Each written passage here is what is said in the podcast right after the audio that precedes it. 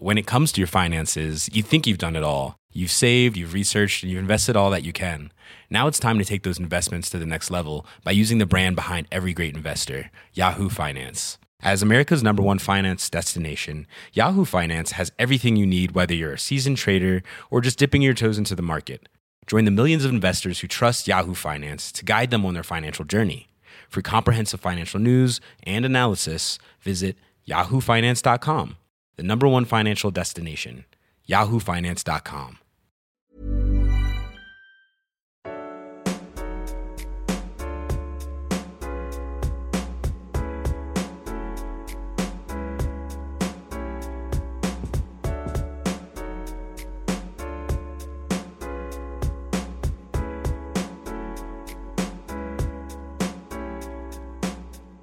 have a sports podcast. do. Hey everyone, welcome to Waypoint's uh, new sports podcast uh, and sports adjacent podcast that sets out to disprove the notion that people with lives dedicated to pixels jumping across the screen can also be unhealthily interested in what nerds condescendingly refer to as sports ball uh, every Super Bowl. This week, as you already know if you're watching this on twitch.tv slash waypoint, uh, we're joined by Nextlanders Alex Navarro. Hi. Alex. Thanks for Uh, having me.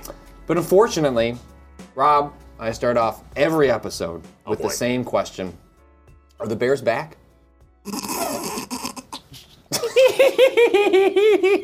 I'll be honest. I'm having trouble Watching figuring out games? what I'm seeing. But mm-hmm. like to me, it feels like the Bears are lost actually in a way that I have rarely seen. Mm-hmm. In my, mi- mind you, crucial caveat: I skipped the John Fox years. I tuned those out. They didn't happen. Right, just I don't like what happened those years. Who, nobody knows. Uh, I don't think John Fox knew, which I think was part of the issue. I'm not sure John Fox knows where he is right now. sure, I'm not sure he knew where he was. Uh, but I, yes, I will say at this point in the season, we're a long way from our first episode where we, you know, we did on this. Boy, oh, yeah, we ran through the schedule and was like, W. And that's granted, we didn't, it's not like we gave them 10 wins, but I think we got to like seven or eight. And we I think them, we we might got not, them to nine, bro. All right. and I think we might not get past the two that we have. Oh boy. so the thing that is so interesting about watching this team right now uh, Is that the word you want to use? Well, because usually when a team is in clear tank and rebuild mode, where you're, you're you've gotten rid of expensive contracts, you're taking out a bunch of dead money, and you're just waiting to have a high draft pick the next year. You don't normally have a young quarterback being dragged through that process. They are usually the result of the beginning of that process. And so having a team that is purposely awful to ensure a draft pick is not usually assigned then probably the best quarterback prospect the Chicago Bears has have ever had, regardless of whether Justin Fields In my turns out- lifetime, absolutely. Yes. Yes. Whether whether tur- he turns out to be a, a, a decent quarterback on the Bears or maybe thank God somewhere else, it is rare to watch a team set someone up purposely for failure because that is the point, so they can get to the other side, uh, and that makes watching him get the shit beat out of him every single week, not knowing is he good, is he bad. Is the team bad? Well, I know the team's bad. Yeah. But you that, that you can't separate is this person because look so many quarterbacks bust you go through the first round draft picks of quarterbacks Yeah. in the last 10 years more often than not they turn into if they're lucky a backup quarterback or they flame out entirely and that's more often than not we've been spoiled the last couple of years with patrick mahomes josh allen although josh allen is very easy to forget was considered a bust for his first two years until he took like a wild leap the quarterbacks don't Yeah. do so i don't know it just makes it it's different in uh, in the past when the Bears are bad or rebuilding, or a team is bad and rebuilding, you can fully tune them out because there's nothing to watch, or it's just background noise.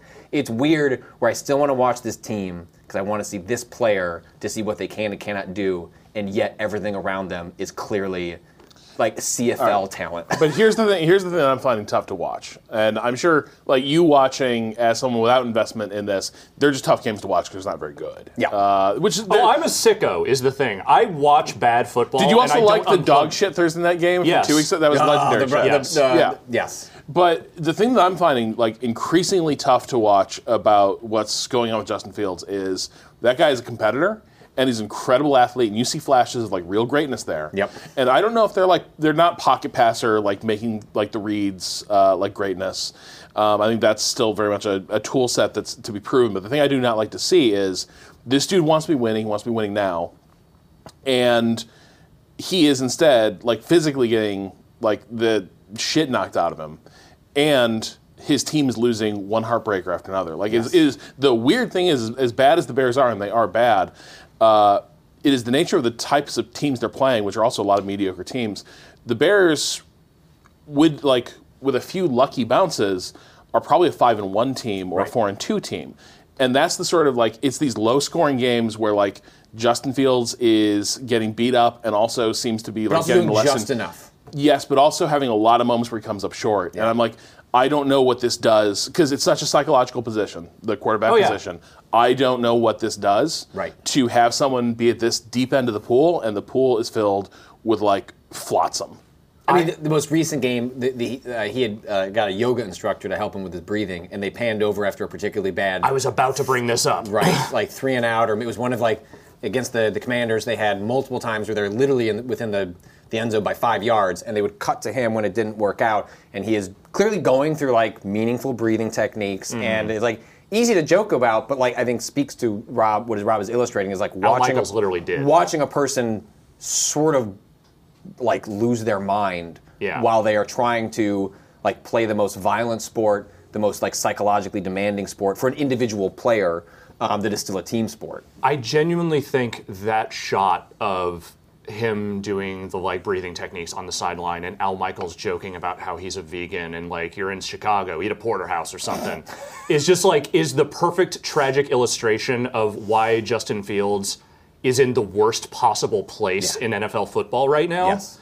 I look. I, I take no pleasure in the misery of the Bears. They are not a franchise I have any real animus toward, but the, what animus I do have has been the fact that they have just been dog shit boring for years, Yes. years and years. Even when they were successful, they were one of the most boring teams to watch in all of NFL football.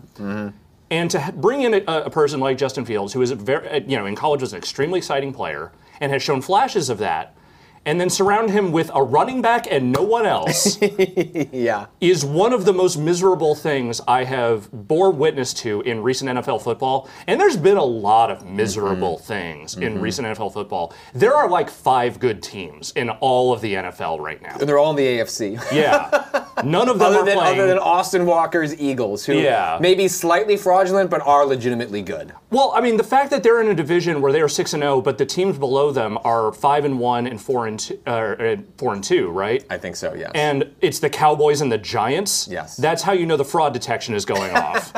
because if the Giants are five and one, and I'm not saying the Giants have been awful. Like They've been interesting. They've been interesting enough to watch, but like they're not doing anything that is like exciting or unusual or like above competent really it's just that they are doing more competent things than other teams are and that's the best you're going to get from a lot of that division is raging competence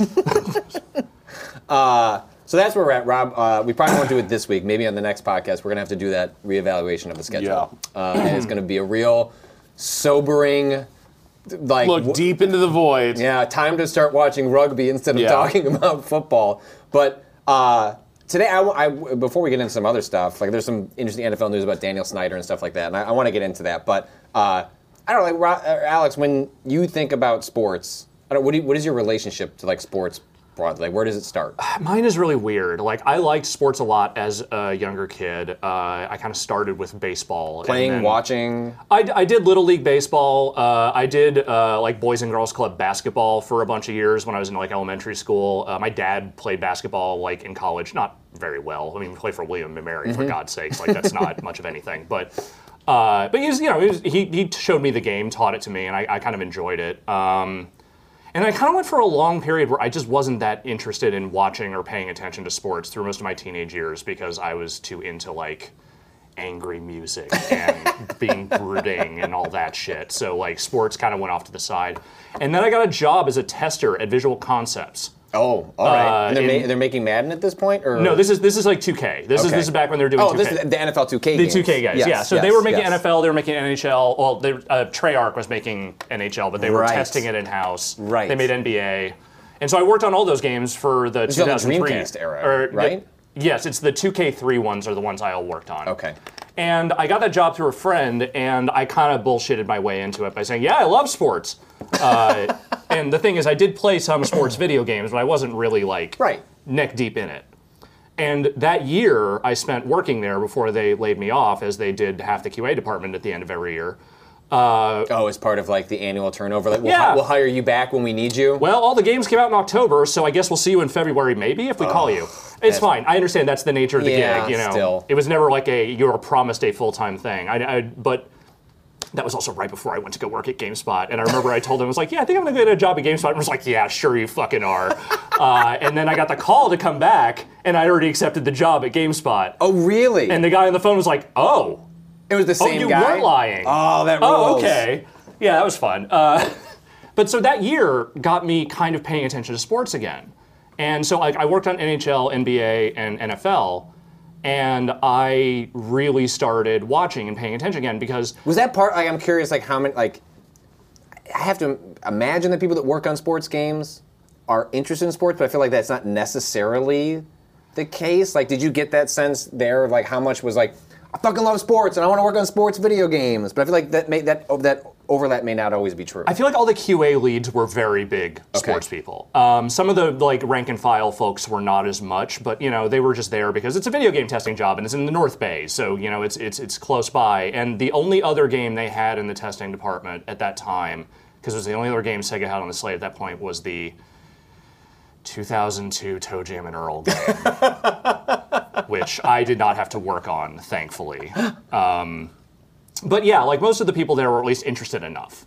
And that was also the okay. So here's the dark secret about me, and it's not even really much of a secret mm-hmm. because there's literally footage of me wearing the jersey. Um, when I was a kid, I liked football, but I hated the Washington team, which was geographically the closest one to me. sure. Um, And that was even before I understood the degree of racism that was in the name. I just really did not care for them at all. Okay. Uh, you know, Southern Virginia, Carolina teams did not exist at that point, so I had nothing else to fall back on. And I was just trying to find a team to attach myself to. And somewhere along the way, I think I saw the stupid orange uniform and said, those look cool, and I got into the Patriots. Okay, so we I, okay. Rob and I were talking about this, Yeah. in which, because what we like on this podcast, we've talked a lot about like Rob and I both come from generational fandom, and Yeah. which is itself connected to regional fandom. Um, and it's very interesting that you come from like I need to find. Cause we've talked about what do you do when you want to find a team? Yeah. Like how do you determine that? Like what's the hierarchy? Like do you can you pick the best team? And so we, we were talking about some of this before you came on, and I was like, you know, for some reason I associate Alex with the Patriots, but I cannot remember if that is he was a fan of them at some point, or was just like, oh right, he worked at he worked at Harmonix, like he was in Boston, so he was just around a lot of shithead Boston sports people all the time. And so I I couldn't remember wh- where exactly that came together. So that is fascinating that eventually you came to that somewhat naturally. And I, and I took a long break from football because the Patriots were terrible for most of the time that I was interested in them. That was like, you know, even like right before the Bledsoe era really Okay. kicked off. And the thing that brought me back was that Super Bowl and that season where like I did not go into like I, I a friend of mine was a huge football fan. He was like, "You should watch the Patriots again. Like this Tom Brady guy, he's something." And I'm like, "Yeah, right. Okay, sure." And that's, then that's when like they they signed Bledsoe to a huge contract. Yes. And then Belichick got basically immediately like he gets hurt. Brady comes in, is pretty good, and he's like, "Well, we're done with that." Even though Yeah. we just guaranteed him like hundred million dollars. Yeah, and he got traded, and you know that was like I, I like Drew Bledsoe, but like in the end, obviously they made the right decision. But yeah, so I watched that Brady season about starting about the halfway point and kind of watched the rest of it and was like, oh wow, there's actually something here. And this was obviously a long time before we kind of knew what the nature of the Patriots eventually would go on to be, the cheating scandals, the MAGA shit, like all that stuff. And honestly, like that was the moment where I unplugged. When I saw the, the the MAGA hat in Brady's locker and all that dumb stuff with like Trump reading Belichick's love letter and all that Okay, stuff, so this was- is where this is the last I remember like sincerely talking to you about Yes. this. Was like about when this stuff this stuff was happening. I just said, you know what? I have no geographical ties to this. I don't have like a long history with this team. If these people are shitheads, then why do I fucking care? Honestly. Like I when I grew up in the Bay Area, I was aware of the 49ers. Mm-hmm. I kind of liked them, you know, I watched local baseball. But just like I've moved around enough as a kid and as an adult that I never found like a geographical anchor team to hold on to and so I just kind of held on to some old fandoms for a long time, and then eventually those kind of dissipated. And now I am like basically an itinerant fan. Mm-hmm. Like I enjoy watching the games, well, less so these days, but you know, when, when football is good, I love watching mm-hmm. football. When basketball is even middling, I generally like watching basketball. I got into hockey when I was testing, and I kind of just never shook it loose. Uh, and so I watch more hockey than probably is reasonable. Um, you know, baseball is the one that kind of never really came back, but I do watch it during the playoffs at least because that can be exciting. But yeah, like I just I, I watch the teams I think are interesting. I follow them. I like the players that I think are interesting. Like at this point, it's basically Mahomes, Allen, and uh, Lamar Jackson. Like the, I will watch any of those three teams play at any point against any team. Everything else is just kind of background noise. That, that's interesting because I, I view everything through the lens of like, it's well, what we find ourselves like to relate this to the Bears is like Rob and I, we find ourselves where this team is not interesting to watch, and so then it's like, are you watching it because you like the sport, or are you watching it because you are interested in what your team is doing relative to the sport? Well, here's the thing. I'm not sure they're not interesting to watch. the games. I am.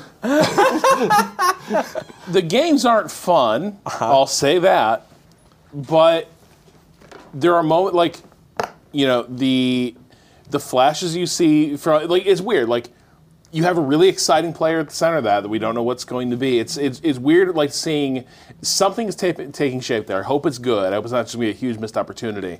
But like there are just enough flashes in the Bears where I'm like, if this is a re- rebuild phase, there's some what look like decent foundations when you tear tear the thing down.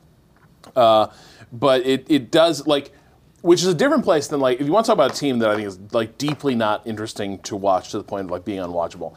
It is the Denver Broncos right now, uh, a team that like clear like honestly like in some ways the the Broncos are in that. Um, you know, almost like Ryan Paul's mode of like we're going to make a big swing and we're going to do something that's going to uh, shake up the league and like change our trajectory as a franchise. And I think it did, but not for the better. The Bears gave a grandfather offer to the Seahawks last season, in which they, they were this close to acquiring Russell Wilson, and Russell Wilson wanted to come to the Bears, and Pete Carroll and uh, John Schneider, I think was their GM, like said no. There is a world.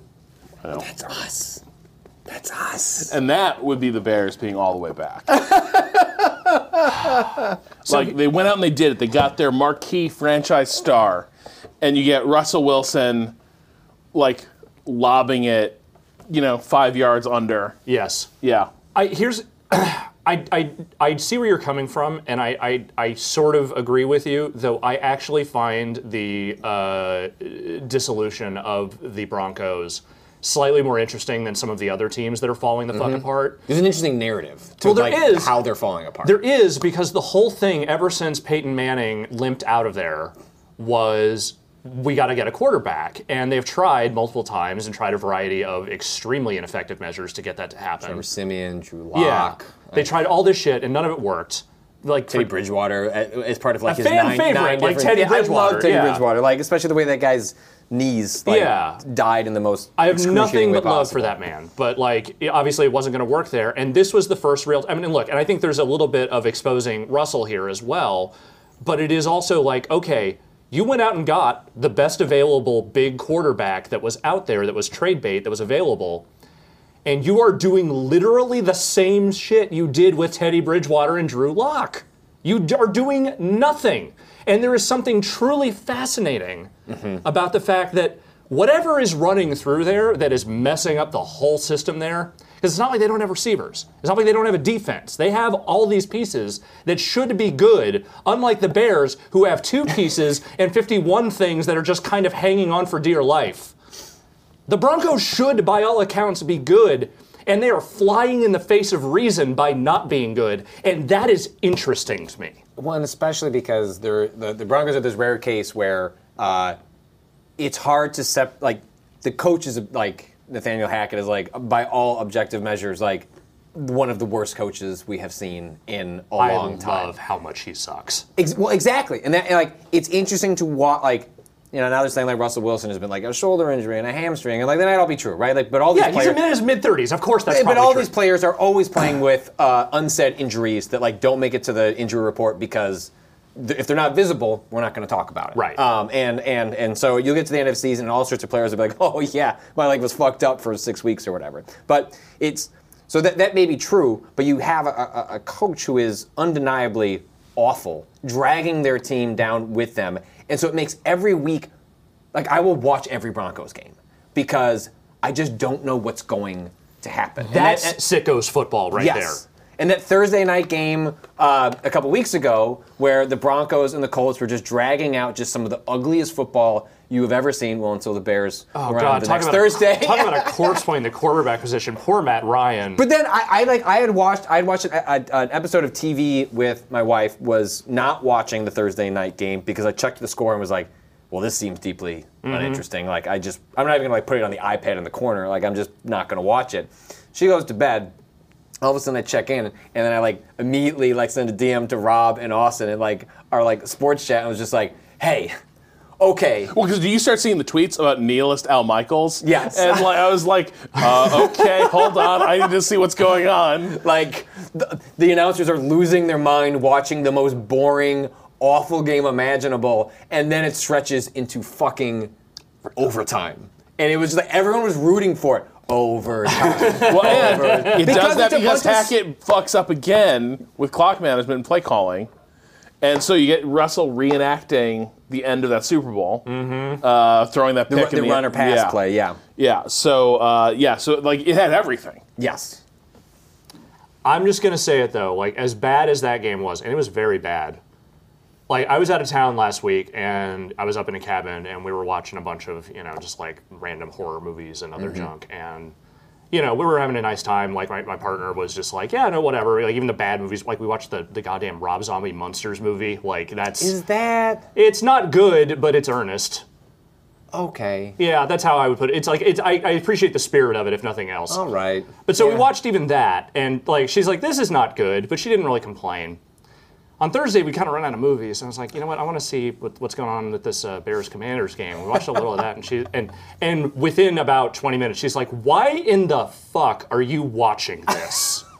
Because it is You just are- you are a futility true writ degenerate. large. Yeah, this is pure degenerate football. There is nothing here. There is a sucking void at the 50 yard line There's kind of this some- game. There's something beautiful about watching the some people who are undeniably, even at their worst, so so much more extraordinarily talented than you are, and they are out there. I know you're not talking about Carson Wentz. No. Okay. But I mean, but generally speaking, like the, these people, as bad as you're watching, like some of the, the worst athletes that end up playing in the NFL, they're they're they're, under, they're more talented at this than you would ever be if you dedicated your whole life to it. Sure. And watching them forced to play it out poorly Mm-hmm. over and over again until that timer hits zero. That's where like the true sicko mode like Yes. comes in. Is like I just need. It's well, it's like a car. It's the car crash syndrome. Like I just need to see it. Yeah. Like, I just need to see where Like I this would, ends up. I would argue that game was worse in a way. Like I, there were more points scored, there were actual touchdowns, but the absolute futility of what they were doing to Justin Fields throughout that game, the the just sheer ineptitude, like the a- backing ass words into winning the Commanders did in that game. It was pathetic. Which still to watch. required a muffed uh, muffed kick. Yes. Recovered at like the two. Uh, otherwise, they still don't win that game, despite all the other stuff that happens with the Bears. Yes. Like, they could not put together a drive longer than two yards. No, it was pathetic. And Yeah. I, as someone who is a David Montgomery owner in fantasy football, Yeah. what the hell Yeah. are you people doing? I mean, he's like the only player there that's performing, but well, still. Khalil Herbert, their their other running back, they, they they drafted a year or two ago, is pretty good, and he, he's taken a lot of touches yeah. from David. Well, no, it's, Montgomery. it's fine. Like he's my second running back. It's okay. I have, I have Leonard Fournette. It's okay. But still, One thing I'm curious about is uh, not uh, NFL related, but you Mm-hmm. mentioned that you like watch too much of the of of hockey. yes. Uh, why? I guess. Not That's a- beca- no, it's a I- valid question. I don't I, like, despite the Blackhawks. Well, all of their recent success was like deeply tainted by a yeah. Oh, yeah. very Oh, toxic and yeah. shitty organization that covered up some really bad shit. It's gotten so bad that CM Punk doesn't even tweet about them anymore. That's how that's how rotten that whole thing Well, I is. managed to I managed to emotionally dodge that by not just that being one of like in the hierarchy of sports that I follow for Chicago sports. Just never really latched onto the Blackhawks whatsoever, even during the run in which they were good for like that decade. So I'm just curious, like, what made it work for you on? I, so for I had never cared about hockey until I started working at 2K, and the the guy who was the lead tester there, his name was Hayden Roca, uh, was a huge hockey fan, like just dyed in the wool, like absolute sicko Sharks fan, and he had a really infectious, like you know, love of the game and like willingness to sort of like kind of try and get other people into it, but not in an obnoxious way. Like in a really like, no man, I just want to show you what I love about this game. That's cool. And it was cool. Like, and that's the thing. Like, he got me into their fantasy hockey league, despite me not really knowing much about who was in hockey at the time. Beyond the player ratings I was staring at every day. So you day. just do it. You're basically auto drafting and just hoping for the best. I drafted Marty Brodeur first. It did not hurt me. Is all I'll say. But but that was what kind of got me into it. And having no real regional association with any of it, I really just kind of started watching it for the enjoyment of the game, and that has always kind of stuck with me. I think regular season hockey is good. But I think playoff hockey is genuinely extremely exciting. And overtime playoff hockey, to quote Jon Bois, uh, I'm, not, I'm just going to paraphrase Jon Bois. Uh, it's like snorting a line of cocaine and then taking a rocket ship ride. Like that shit is absolutely off the chain, and I I love it. Like I I think playoff hockey is one of my favorite sports to watch. Period. Well, it sounds like you agreed with that. Right? Like, what is it ab- like for people that don't like? We, we broadly assume when people are listening to this, they might have a familiarity with sports, but like, what's different about playoff hockey that is interesting? every other, just about every other sport, uh, seems to try to have some way to bring a tie match to some form of conclusion to speed up that conclusion.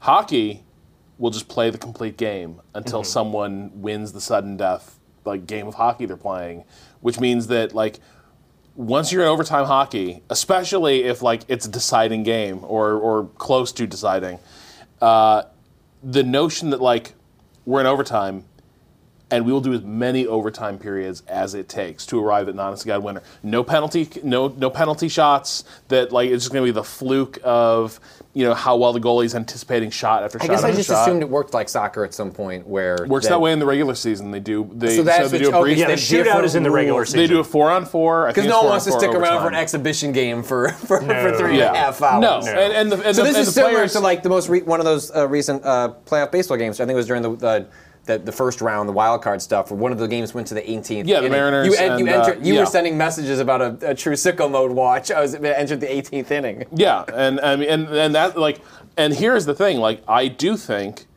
there is. I, I think there's value in retaining that. I understand why baseball like wants to get away from like endless, endless extra innings. Um, and I can see where like. You know, as fun as funny as it is to hear about people getting out of a baseball game at like three in the morning sometimes, I can see where like you don't really necessarily want that to be a part of the regular season play. But I do love that a game leaves open the possibility, however remote, that like, you know, theoretically, this need never end mm-hmm. until we arrive at an actual winner playing the game by the same rules that we've established throughout. The thing I don't like about like it is to me like a thing that I always find so deflating. For instance, like when the World Cup rolls around, I briefly care for like a week about soccer. Uh, when it's like you're having a great match, and then it's like, well, we just can't seem to we can't seem to arrive at a winner, so it's penalty kick time. And to have like that all build up to this kind of like random win generator sucks. Whereas hockey and also like the game changes in that in Because those physical extended- exhaustion, like Yeah. you, you train yourself for a specific period to be at some form of your A game, Yeah. and then the notion of the extended period that is played by the same rules forces you to continue playing this past the point of normal Yeah. physical exhaustion, which then introduces variables depending on how different players stack up. Like starts taking out certain players, certain you know uh, formations or whatever, Yeah. like that you can account for. And I imagine that becomes really interesting over time. Well, and so back in the day, you know, it used to be that uh, you know overtime was decided with ties in hockey. Like that was the thing. Was you know you do one overtime period, and if nothing happened, you know that was just a tie. And it is maybe one of the most uniquely uh, American solutions to say no, no one can ever just be as good as each other. It is, in fact, it is, it is an obscenity. The idea that two teams could just say, "Well, we're both equally good. See you next time." Like that is an impossibility in American sports, and because every time it happens in the NFL, you never stop hearing about like what an abomination it was that that game went to a tie. Well, a tie or like they, uh, this will be the first year, right, where they've changed the playoff rules. Where, uh, and this goes back to last year's Bills Chiefs game, in which uh, that go that game, which was incredible, goes to overtime. The Chiefs win the coin flip. Mahomes Yeah. goes down, scores a touchdown, Josh Allen sits on the sidelines the entire time, and you don't get a chance to respond. This year, I think they've changed that They to be did. more closer to a college format, not quite adopting like the complete wildness of like college football, like Mm-hmm. overtime rules. Um, where like what it's the second overtime in college football, like you have to go for two on every touchdown. I think that I think that is the I don't case. watch college sports. Okay, so I don't watch a think lot. I don't watch I think it, that's but, closer. But it's something like like it, Yeah. they they start, even though they're not playing by the same rules, they're asking people to do like stranger stuff as it Right. goes along in order to justify the game keep going. And this will be the first year, I believe, with the playoffs where that won't happen. Where like Right. if Mahomes gets it uh, at least. Uh, uh, uh, one time. one time you'd get a chance to to respond. But that, I think that part is really because we were talking. We were, we've got one of the baseball games going on in the background here. And like th- this year is the first time that baseball. Is, they've gone through a couple of years of experimentation of like, Yeah. what is it like for the the playoffs of this sport to modify over time? And like Yeah. one of the big criticisms was of this year's was that.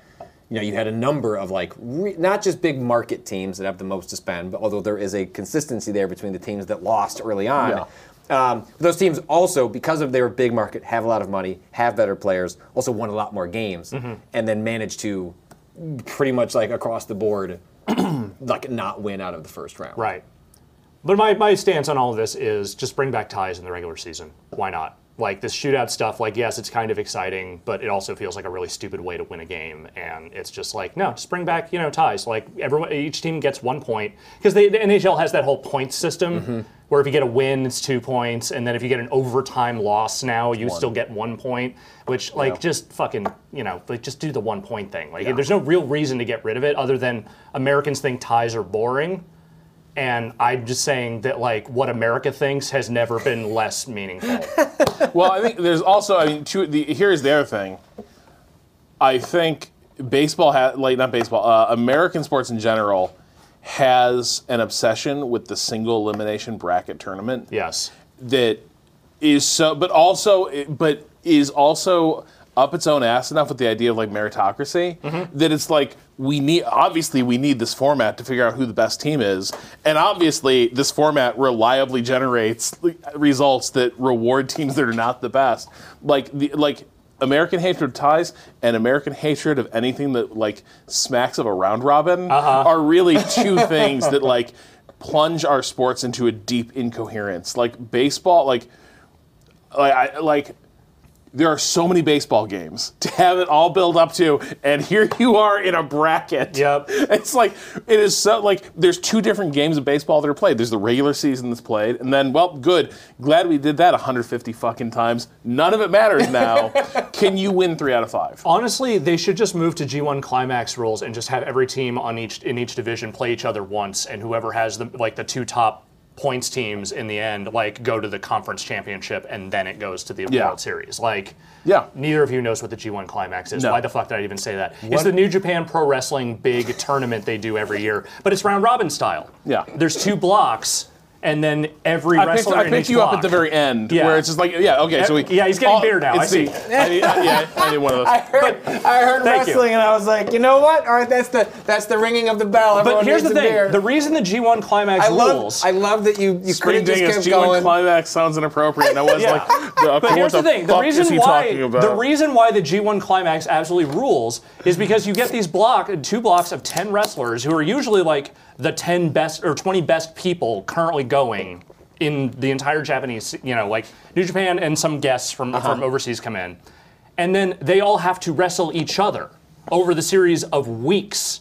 So it's just like show after show after show, and like once they've all wrestled each other within that block, you know, like they they have a ton of great matches, and then you know, like they have their big you know blow off at the end, and it's just really exciting because you're seeing incredibly talented people all wrestling each other. I understand it's not real Yeah. sports. I understand it's Yeah, all yeah, yeah. predetermined, but like. But the sheer like the sheer excitement of it- velocity Well, of and it. also, Yeah. is- hang on, wrestling understands the value of like good bookings, and like, boy, it sucks when you're watching the playoffs and like.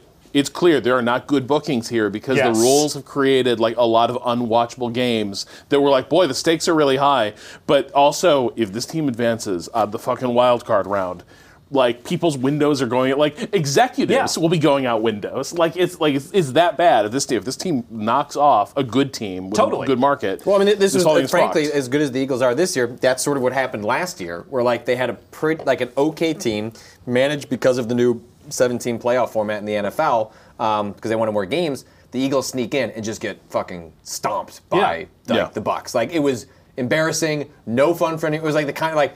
Can we just mercy rule this? Like, n- Yeah. literally nobody wants to play this game anymore. The Eagles players are learning. It's not where they say like, "Well, you got some real postseason experience." Like, no, No. no, you didn't. Like, you just got. em- You got a thing you're going to talk to your therapist about after this, right. and that's about Everyone it. just wants to go home, and Yeah. that's that's w- a- as uh, some of it's format, some of it is like, especially in the NFL case, just wanted to make more money. It's like, Yeah. well, playoffs just that's another ad bracket, like, and, and they just put more teams in there, and it's like, well, yeah, but like, especially like this season in the NFL, where like offense because of which they're largely attributing to what they call the cover two shell, which is a defensive format in which you have the, the safeties and the, and the cornerbacks create a shell. And it's like, we're just not going to let you throw the ball deep mm-hmm. unless there's busted coverage. You're going to have to dink, dunk, work your way down the field, five yards, seven yards, 12 yards. And for these incredible quarterbacks who are used to being like, I'm to fucking rip it. Well, it turns out they can't. They get impatient, they rip it, and like, it's, you know, it doesn't go anywhere. Um, and so and there's like three quarterbacks that have figured out how to work around that, and just about sort no one of, else but even has. e- even them, and I believe I saw this. The stat was like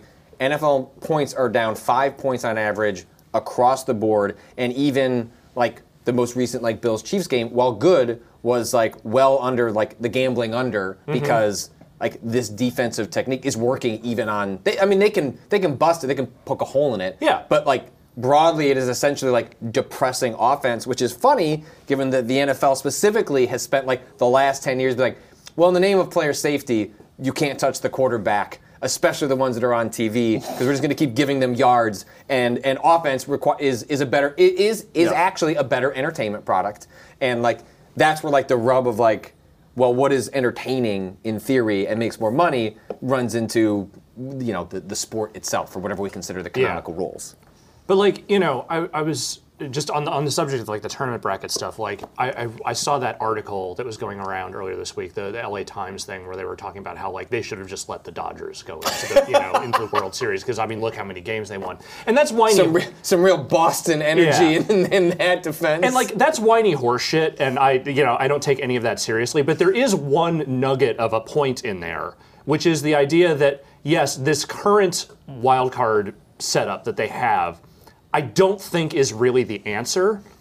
But if you had a thing where the Dodgers had to play every other playoff team in in their you know in their conference at least once, and then whoever had you know and see how they fare. If they lost to every other team, you don't get to write that article because it doesn't matter what you won in the regular season because every other playoff team just spanked you. but if you lose like you know what is it, two or three games mm-hmm. to this you know random wild card team, I agree. There's like a little bit of a disconnect there, especially for the fan base. I just don't think baseball's ever going to solve that because baseball is kind of an unsolvable problem. There's too many games. Most of those slow, games don't it's matter slow and not particularly dynamic Yeah. by nature.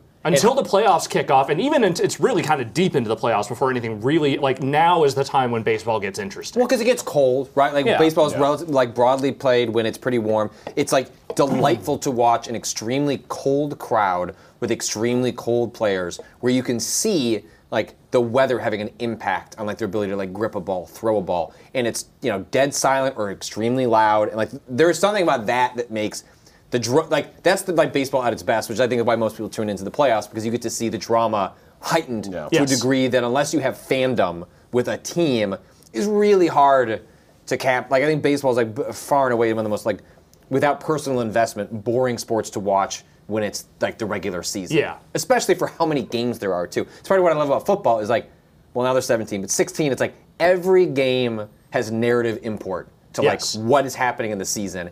And it's small and because of that, I can understand the relationships between every team that is going on, which is harder to do in other sports that have more games uh, you know, played throughout a season. yeah. One thing we were, uh, I'm curious about, this relates to your NHL, NHL stuff, is that did you ever latch on, because we were talking about, one of the topics I wanted to bring up was like with the, the, the MLB postseason starting, like how do you latch onto a team? Like do you mm-hmm. just watch the sport, or do you find like a team to sort of root for and like have an invested interest in if you don't have your particular team in it. Right. Did that ever happen with the NHL? Like, did you find a team that just sort of spoke to you Yeah, yeah. It ended up being the Devils. you? Okay. It's, it's Interesting. Satan. I mean, that's, that was kind of it. Well, was like, sometimes it's oh, as simple that's, as that. but that's a real corny Satan they got there. oh for the yeah, no. I mean, it's, Jersey- it's, yeah. it's the Jersey Devil. Like Yeah, it's it's- it's, it's, it's- more, yeah. it's more of like a, mi- a like minor one, minion one of cut Satan. above the Noid, really. Yeah. No, what, what, what it Oh my honestly God. was was I remember I, I remember I, I, I drafted Marty Brodeur only because uh, you know I was like I had the Devils and also he had a high rating in, in 2K3. And I was just like, well, I guess since I have him on this team, I guess I'll watch their games or whatever. And I actually found them like kind of fun to watch, and and I kind of latched onto it in a way that was a little more sincere than just, uh, you know, liking the aesthetic or whatever. And Marty Brodeur is one of the greatest goaltenders of all time, and like he is you know, he is he's staunch goaltender. And for the years that he was playing that I was watching, like I, that made that team interesting to watch me. They have not been good in some years, but I do still watch them when they're on on the television. The problem is that mostly I get Islanders and Rangers games, and while they are better teams, I just don't care that much about them. but that's the thing is that like I don't have a full latch. I think I like the Devils. Shout out to Jeff Bakalar. Um, I kind of like the Sharks just because I have friends who are Sharks fans. I have friends who are Kings fans, and that's great. Okay. I will never root for. You know what? I'll never root against the Bruins because I ended up doing an installation when I was at Harmonix. I did like a pregame and like halftime thing with Rock Band there, and a few of the p- players came along and play and hung out, and they were super nice. So I'll never root against them, but I've just never really latched on the Bruins at all. And every other team is not a place I've lived or have people, so I just don't care. Well, that reminds me. So, what is Harmonix's relationship to the Patriots? There were a lot of Pats fans. Okay. not like universally. And, and granted, this was back when there was like 350 people working there, so uh, it's probably you know maybe the percentages have shifted somewhat. But Yeah. yeah, I mean they're. Those are some Boston ass Boston people. The Harmonix like lifers and the people who were like really the, the main people there, tho- those are Boston people. And all the trappings that come along with that.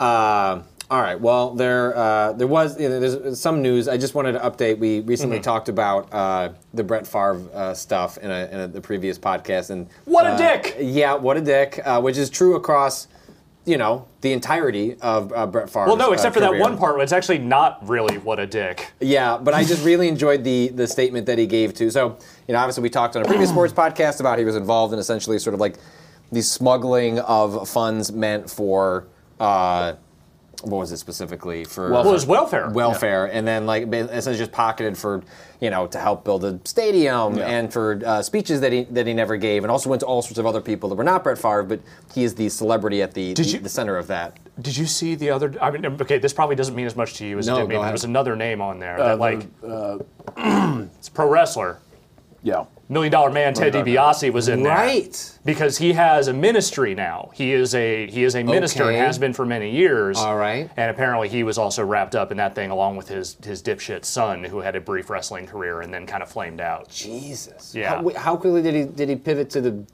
to the church? He went to the church pretty quick after he retired, which was in the Okay. 90s. Um, he did some managing in WCW, and then he kind of walked out in the late 90s. And I think that's when he started the ministry. And I'm pretty sure it's one of those ministries. I was gonna Like say, like- prosperity gospel type shit. yeah, I think so.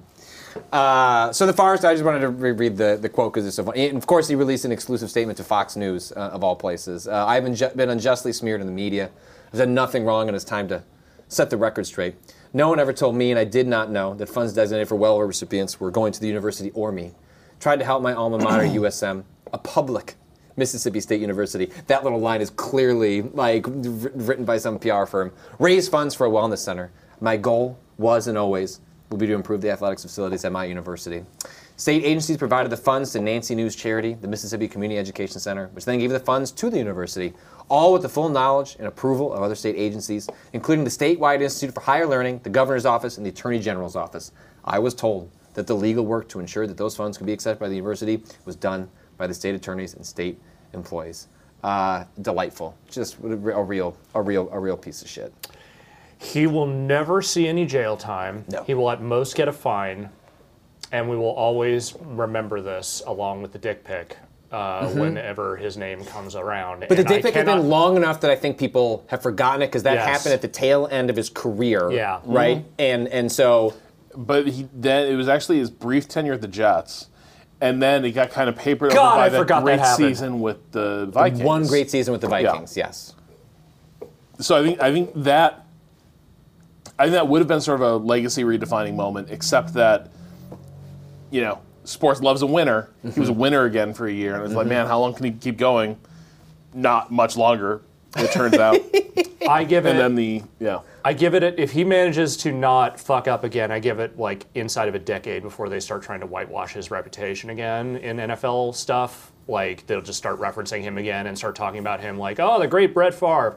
But I, here's the thing: he seems really fucking dumb. I don't. I think he I- just double down. Like this seems like a real like Papa John's situation. Like would I be think he's con- going to keep tripping over his bootcut jeans and fucking. Well, the moment that you're again. releasing your statement, not in like a notes app on Twitter, but it's like no directly to Fox News. I'm going right to the source in order to let the people know uh, that this is all. You know, I'm not going to say it's a smear by the Jewish media, but I'm going to say enough things that like Yeah. we can start putting those pieces together. I'm going to give you enough like bait for you to assume that's what I mean. yeah, yeah, exactly. God. Um, the the other big thing we were we were talking about this uh, ahead of the uh, recording this was about all the so Daniel Snyder of the uh, uh, the the Washington Commanders, but at least we can say without feeling entirely uncomfortable, as opposed to the. I wish they kept the Washington football team. I thought They they shouldn't have been allowed to have a new name. That should have been their punishment. Is that you are now Washington football team, and maybe in 20 years, when you've thought about what earn you've the right done, to get a new maybe name. we'll give you a dumb name. Uh, Actually, I did like because every time somebody said Washington football team, even though that was their official name after a point, it still felt like at that point it was everyone being like, "Yep, you're such a disgrace. We are still just using your full middle and last name Mm-hmm. to like uh, deal with what you are." But yeah, Uh, so um, uh, Daniel Snyder, they're you know one of the all the billionaire owners uh, associated with the NFL. Uh, uh, is is one that's been disliked, has been uh, just broadly disliked as a person for a long time, and then in the last couple of years, been embroiled in a number of controversies related to. Is, if you just Google Daniel Snyder controversy, you'll find anything from like their cheerleading department, all sorts of untoward sexual harassment allegations, like real just toxic culture from uh, start to finish. And increasingly, there has been this thought that, well, at some point, all these and there's con- ongoing congressional uh, investigations. He's, Several. He's uh, like dis- he's purposely disappearing like on his yacht. People are like tra- you know tracking him on Twitter. Like when like subpoenas and things are being issued to folks in his organization. Just a real piece of shit that also puts out an enormously bad product. Like the like this is this is the, the group that you know had Kirk Cousins for a number of years. You like that is like comes out of out of this era, Rob. well, no, I'm saying, and this is where it is the like routinely puts out a terrible product that we begin to get at what the league will lose patience with. Correct. And a bad product they will not lose patience with as long as people keep showing up. Although I have read, especially in the post cut, like whatever you think of Kirk Cousins, who's like essentially like a pretty average quarterback unless he plays on you know Sunday night or Monday night. He uh, like their ticket sales were decent. Now they're like non-existent. Uh, like it, you could Yeah. regularly show up to a game the day of and like get in there for essentially like pennies. Uh, and uh, as a result of these increased congressional inquiries and sort of a thought of like, well, what, what is it? And this is like a broader thing that happens in sports. Like, what does it take for an uh, the only you, there is no way to force out an owner of a sports team unless the other owners say you should leave. Yeah. Like there are there are not like automatic triggers or anything like that. There's no outside body. It has to be your fellow billionaires go. This is actually hurting our bottom line. Uh, how are we going to get you know how are we going to get rid of you? Um, and the most this has been talked about with Snyder, but the most recent thing that sort of tips it into well shit this might actually happen was like frequently embarrassed Indiana Colts owner Jim Irsay. Oh no no no no. He doesn't feel embarrassment. That man is incapable of embarrassment. Jim is. Irsay is That is pure true. id, like wrought upon the people of Indiana.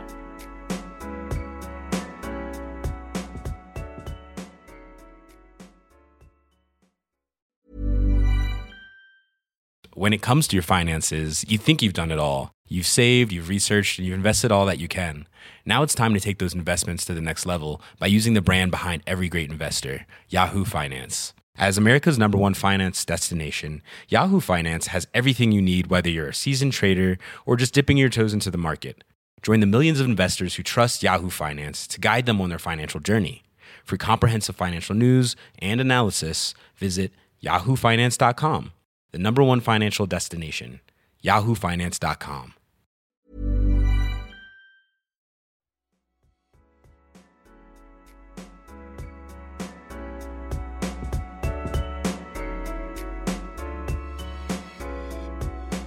Uh, and well, I get shoot, Kato. Before I, I move forward with this, we're about to hit 33, aren't we?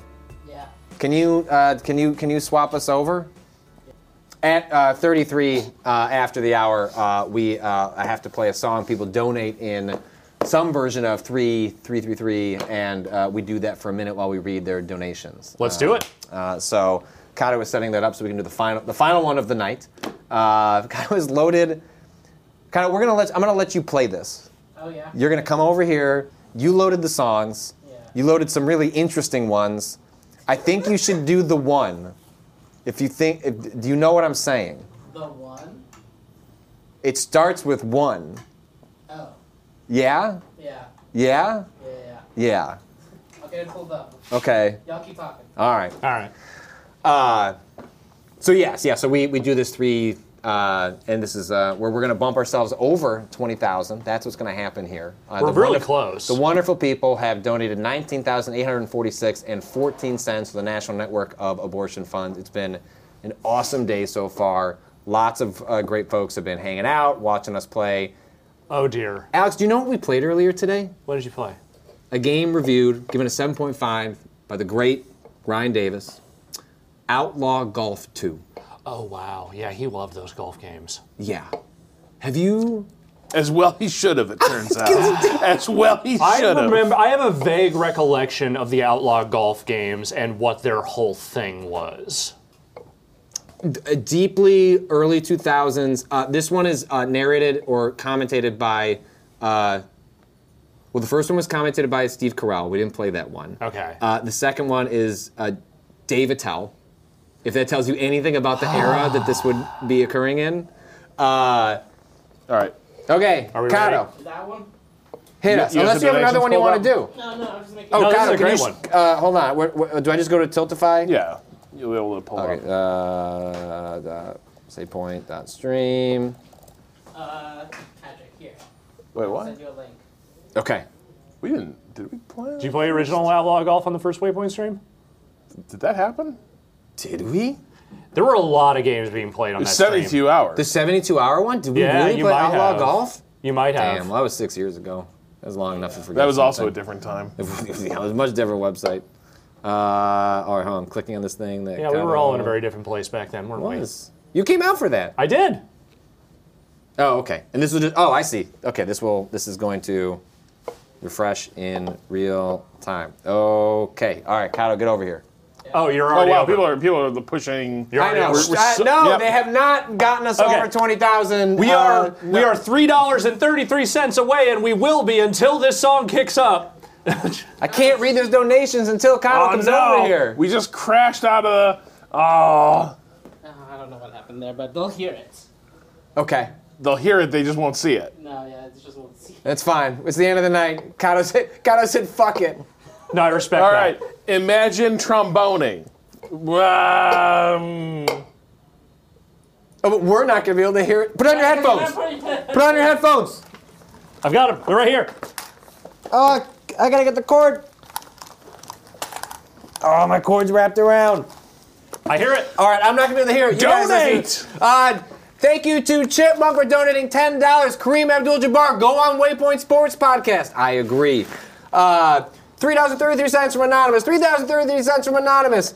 Twelve dollars and forty-five cents from I do what I want. I will never donate a three. Thank you. A dollar for uh, thirteen dollars and thirty-three cents from Alex Pantay. There's no audio on stream apparently. wait, at Oh all?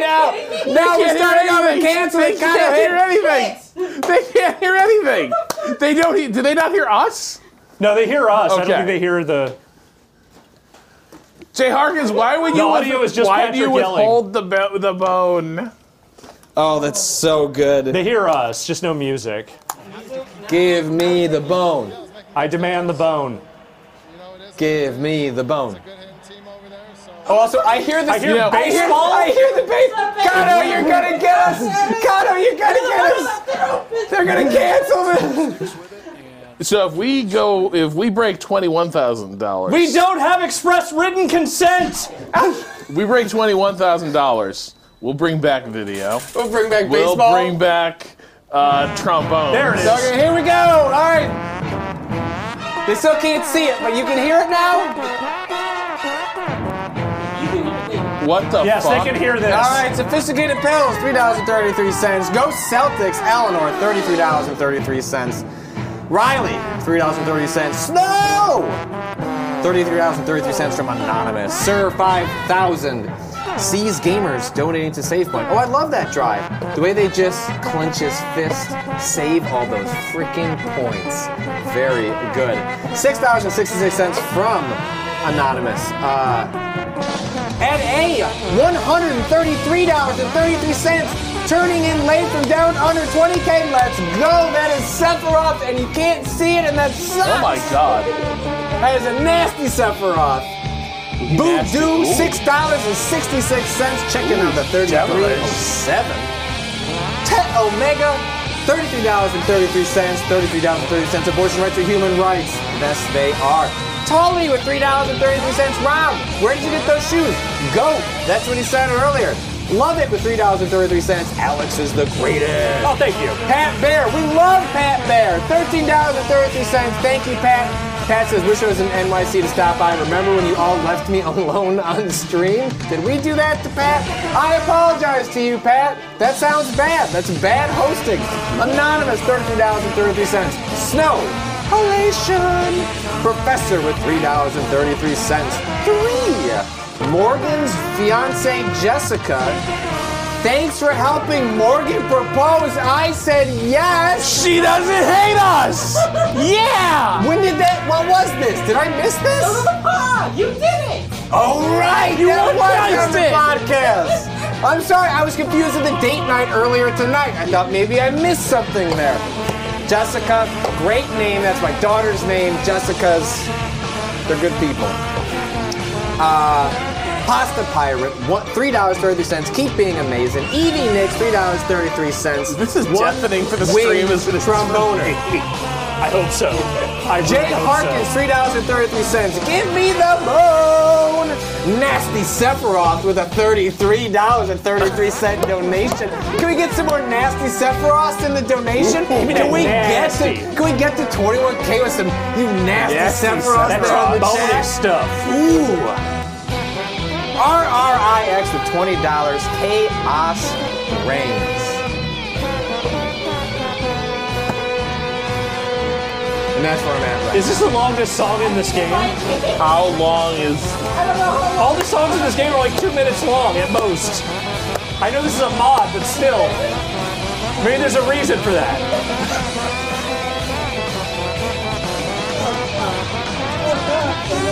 This song is like seven minutes long. That's the end, right? No! That's fine, that's fine, that's fine. That's your TV. Why did you, you? You had to keep going! You have to keep going! Couldn't. Can you hit escape? Will it let you go back? I. No, that's it. No. It's fine. That's fine. Okay, that was that was real intense. oh my god. Whoo! $20,357.12. Incredible. All right, So anyway, Dan Snyder. Dan Snyder. Right. Remember what we were talking about? Gotta, can you can you Let's bring it back. Let's bring it back to the podcast. can you mute this? Can you mute this goofy game? Thank you. I just turned my headphones off. That's Yeah, fine. we can take our headphones off again. Woo. Sports. Sport. So yes. So the the Where were question we? the question in front of uh, us here is uh, the notion of what uh, what pushes a billionaire orders to uh, push another billionaire owner out. And oh, anyway, so we, uh, Jim Irsay, that's where we were. Uh, someone who's as, you know has his own controversies. Was like was found with drugs and he was drunk. I forget like the exact. He got. like- He. I think he had at least one DUI or something. Yeah, it was it was some messy stuff. Um, and uh, Irsay came out recently and basically, oh, this is uh, related to this. This is a response to in I believe it was an ESPN report in which uh, there were uh, the sourcing said that er, uh, Daniel Snyder had said, well, they can't kick me out. I have dirt on all of them. If I'm going down, I'll take them with me. And Jim Irsay, as you have eloquently pointed out, has nothing to hide at this point. Not a man to be embarrassed. Said, let's just do it because I think I think you shouldn't be here. You want to get nuts? Let's get nuts. And and that is that is a wild place to be to Well- watching this play out in public. And so there was, I don't remember how this all played out, but the, correct me if I'm wrong. It was always been, there was some question around how the Jon Gruden emails ended up leaking out of an investigation Yep. that was of, Of the Washington. Washington, organization. Yes. Well, why was that leaked? Why is that the thing that came out? And the which report didn't, was- which didn't embarrass Snyder. It embarrassed the Raiders. It embarrassed. Uh, it destroyed Mark Gruden's Davis. career. Mark Davis.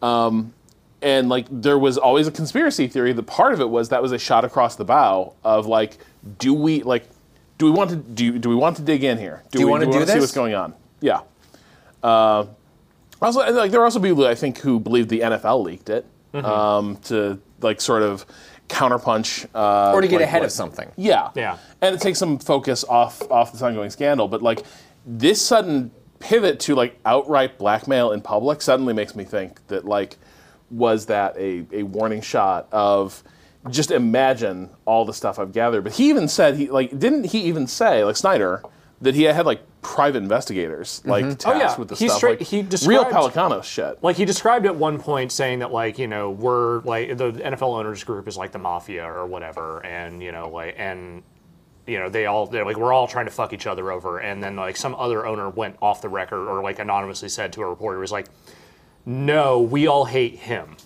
like very explicitly. It's not that we're all out to get him; it's Yeah. that he has made our lives miserable, and we fucking hate this person. We're all the worst, yeah. but one is worser. And that's the thing. And so, that, to your question of what it would actually take to get, you know, 31 billionaires to hate a 32nd billionaire this much. And I think 20, I believe I saw it today, 24 of them need to vote. yeah. It's not, it's not as It's though a like, super majority. It, yeah, like, it has to be like. Yeah. Now, granted, the prob- some of that's probably a domino effect of like the moment you either get on one side or the other. Yeah. If it gets messy in between, that's when the shit starts leaking. Whereas, like, if they just push him out, it probably suppresses some of this information that would get leaked. But here's the thing. So, like, the, the NBA and the NFL are obviously not the same in Mm-hmm. this regard. Like, the NBA, they got rid of Donald Sterling. They got rid of this guy in the Sun, who owns the Suns, who is, I that think, selling happened. the team. And That's the just NBA, happened. NBA also specifically allows a different ownership than the NFL does, where like the NBA is like increasingly towards like these big ownership like groups in which there's like Yes. lots of people involved. There's a little bit of that with the Broncos sale that just happened that like I don't I don't know if that's changed with the NFL, but usually you have singular people. Right. This person owns the team. It's a not- Jerry Jones. It's a Yes. Shad Khan. It is Yes. not an ownership group necessarily. And but so the reason I point that out is because it's kind of striking to me just how in, in the grand scheme of things, it's not that like Donald Sterling and the guy who owned the Suns, whose name I can never remember. Mm-hmm. Sarver. Yeah, it's not like they didn't do anything bad. They fucking did. But it did not require this long years like drawn out process to get rid of these motherfuckers. It like with Sterling, it was like, no, there's like tapes. There's like, you know, there's Yeah. testimony. There's other, other shit. Well, that's also the big thing. Like what what what happens with these instances, uh, mo- most of, largely because of the media landscape we live in. If there isn't audio or video, it is so much harder to actually like truly embar- cause the kind Yeah. of level of embarrassment that gets others to act. And Yeah. by others, I mean other rich people that have to be the ones that act. But if it's just like I don't know, it's just like written up in an article, like especially if it's like only on ESPN. Yeah. We have to get to like the New York Times. Like it has to be a cultural moment Yes. before any of this kicks in. But the reason I point that out is because the NBA is just a very different organization of Yeah. billionaires than the ones that run the NFL. And the NFL, there, I can't think of a time in my lifetime when there has been an owner so hated by the other owners that there was actually a legitimate shot. Stephen Ross literally tampered with the game. And there's no real indication that he's going anywhere. They just He's took a draft pick. They, they took a draft pick and put him on suspend on timeout for a little What while. does that mean? It- all that means is you can't come to the stadium. The owners Yeah. don't do anything actively in their organizations other than hire and fire GMs. Yeah, you can tamper with the game all you want and be as racist with your coach hiring as you want, but as long as you're not fumbling the bag, we don't give a shit. Mm-hmm. Daniel Snyder, on top of all the absolutely heinous moral shit that he has done, did the one thing that you cannot do with the NFL ownership group. He fumbled the bag. Yeah. He is actually negatively impacting the business of the NFL, which is the only thing they give a shit about. And so now, because he has been such a thorn in their side, because his business is tanking and actually drag like there is a cone of ignorance around the Washington Commanders. It is dragging other franchises down with them into the cone.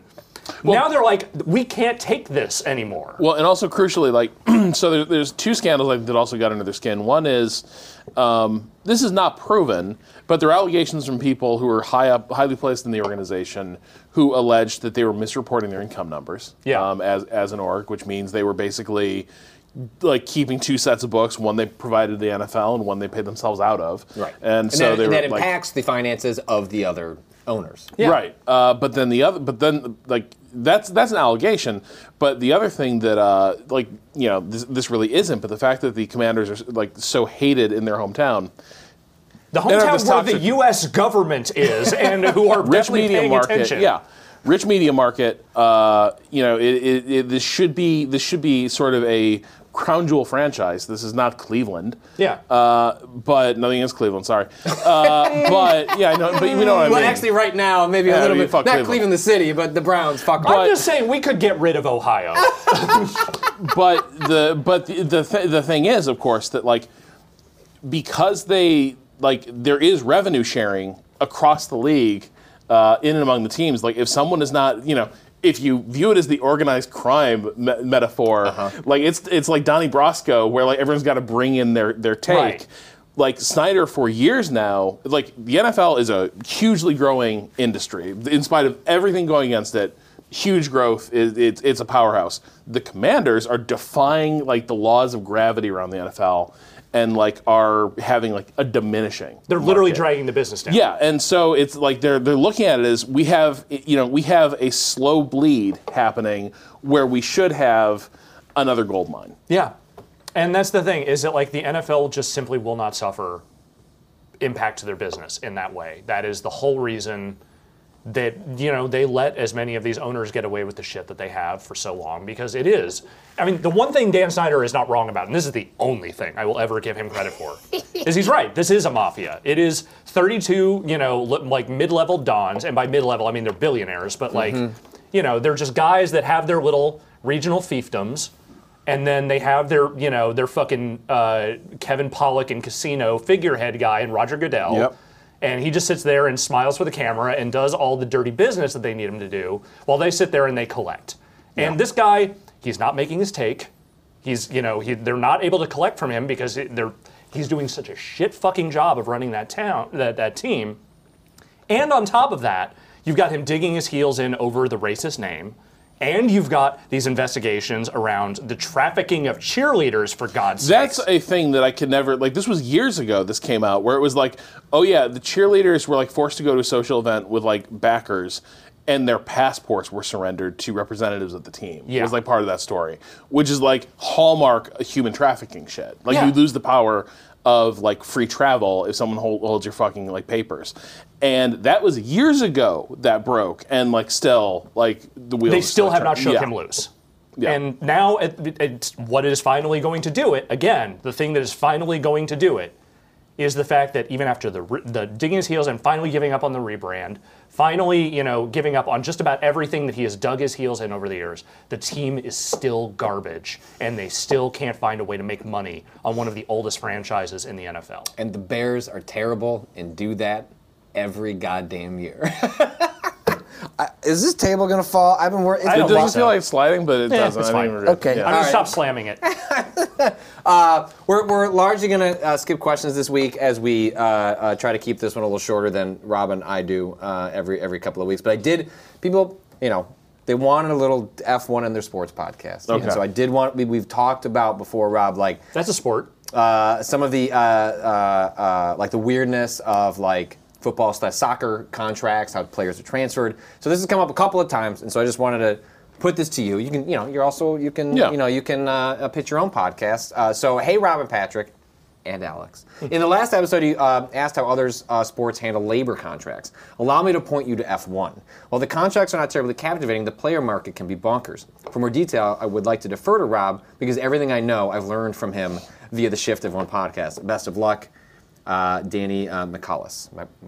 Uh, so I'm just curious, does anything come to mind that is especially weird about how this particular thing works in F1. Well, I, I don't think it's necessarily. I- I think what's weird in some ways is how open that market is uh, in terms of like what what can play out. Uh, that that might change. They're trying to introduce like cost control things, but they've exempted uh, driver salaries from their budget caps for F1, so that you can still pay for like superstar drivers and pay them a lot. Uh, but I think the the funny thing about F1 is that every every uh, team has like a budget of 100, uh, 145 million dollars uh, thereabouts, and they have two and that's due to a drivers. cap. Yeah, that's Okay, that's so a, that's, a, that's a new cap. invention. Okay. But in the past, you know, you go sailing past that, um, and you've only got two. You've only got two cars, and Does it have a luxury tax thing like the No. like? Okay, so you, it is No. like the NFL where you just hit a hard a hard cap. Okay. Right. So, but the thing is, so like, because so much is invested in these in running these two cars for a season, uh, there really is no margin for error for like who you put in those cars. So it's like a bit like the quarterback thing, but now there's even less. You can't scheme around like a, a shit driver. It's, ju- it's ways. just them. Right, and also it's an engineering sport, so you want to remove as much uncertainty as possible. So like what you want is regardless a of the robot flashy- in your car. Yeah, like someone who basically is going to turn identical laps again and again, so you can see what the engineering around around them is doing. Uh, and so there's a lot invested in a long like pipeline in F1 that starts literally when kids are like when when drivers are children. Uh, it begins with them in go karts, uh, you know, at like elementary school age. How do they identify? This is maybe I don't want to send you on too No. far of a tangent, but like, how do they identify a good driver at an age well before? Like, what sport is identifying that? Like, what are the what are Karting. The What's the farm league? karting, uh, but it, but their farm league is also basically Pop Warner. Okay. So it is going to be, uh, and th- that stage is fairly, fairly easy to identify. Uh, this is like parents bring their kids. It's it's an expensive hobby, but not totally out of reach for middle class families in the early stages. Um, and they race go karts uh, Okay. against each other, and the kids who are good at it will be visibly It's and identifiable. Yeah. yeah, it is. It is clear. It is like when you see high school video of guys who turn out to be like all pros in the NFL, Right. where it's like they were just they were playing they were playing, playing the same event. Yes, exactly. It's like seven 14 year olds trying to ca- tackle a guy who's already 350 Right. pounds and six foot eight. so you know from there they're progressed up through like higher rates of car- ranks of karting and then they're funneled into basically like feeder series where you're running things that are closer to uh, the the cars they're eventually going to drive but at every stage now the winnowing gets harder you know you like you know at the at the penultimate stage of entering F1 it's all great drivers um, and there's only a handful that can graduate into F1 because teams don't like taking chances. You've got a reliable, proven commodity. Especially if you only have two to work with. Right. So, um, so, so the thing is, like, it's hyper competitive to get in, uh, and then it's sort of hyper competitive to to stay relevant in the in the series because within F1 there's only a handful of like teams the field cars that are good enough to win. Uh, and so what ends up happening is a semi-public. It's called the silly season, uh, but like midway through. Okay, I saw a couple people saying that in the chat, and I was like, I can't, I don't know what that means, but clearly, it's a midway thing. through an F1 se- uh, season, people begin to think about next year, and there is no real like anti-tampering shit in F1. Like you Okay. can basically publicly negotiate and like hang your shingle and like make clear statements about like, you know, we're not happy with how our guy is doing right now. We'll give him You can a few run a more PR races. campaign. Yeah, absolutely. And then you can basically do the reality show of like, well, you know, number two driver, we're not so happy with where where he's at, so we're looking at our options next Wow, year. brutal. And then it is basically like The Bachelor, and you have drivers at other F1 teams who are like, I want to get out of my team and like maybe get this spot, but also you have all the young drivers in the feeder series who are like, take me, take me, take me. And so the weird thing is the power dynamics swing wildly because if you're a great driver, you are such a hot commodity that now you can basically fuck with the teams and be like, I don't know, like make me happy. I'm not happy. Maybe I'll just go look for another team. And there's nothing that like, you're out of contract. It's just done. Like there's no there's no rookie contract in F1. uh, like once you are There's no like fifth year extension. no, like once you negotiate, once you're coming to the end of your deal, you can just leave. And also, your deal's ironclad. F1 contracts are basically like, here's what you can't do. You can't say, well, we're not violating your contract, but we're not going to race you. Your contract will say, unless I'm incapacitated, I'm driving that fucking car. So they can't. They have to eat those mistakes. That's their. That's their version of dead money. Is like If we, just, don't want to race them, then we just have to. we pay- have to pay, pay them up. to go away. And so, like the big thing this season, we talked a lot about it on, on Shift F1, which I do with uh, you know Dan, Danny uh, O'Dwyer and Drew Scanlon. Uh, but the big thing that like blew up in F1 this year is that this chain reaction happened where Fernando Alonso, uh, who is a wildly talented, uh, like he's a wildly talented F1 driver and also radiates wide receiver energy. Which is like I am okay. so Like- good at this fucking game. Okay, I know what you mean. But. I can't deliver victory by myself. Right.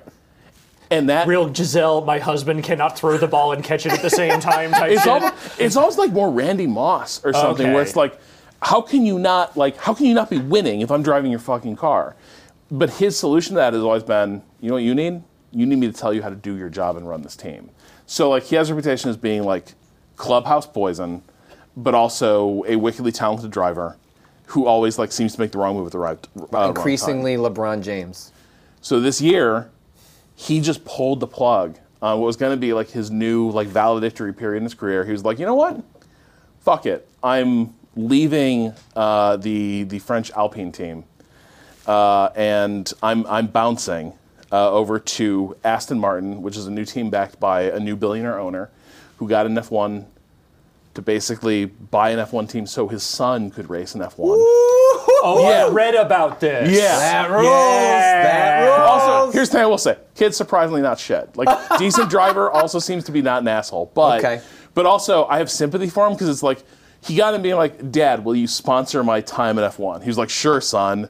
But then it's like overbearing, like coach energy pouring off the dad, where it's uh-huh. like, actually, you know, I could run an F1 team. So he buys buys an F1 team, does a deal you with Aston Martin. your, is, the easiest, is the easiest way to get in to buy your way in? this. No, Okay. no. This the is just easiest way waving to your do dick this. around. The easiest way to do this is what Kato and I did on, on Motorsports Monday, where you got you just say, "I will pay your team lump sums if you like race the driver I back." Right. That's the easiest way to do it. And teams that need like assist assist with their budget will be like, Hell yeah, I'll take that deal. Absolutely.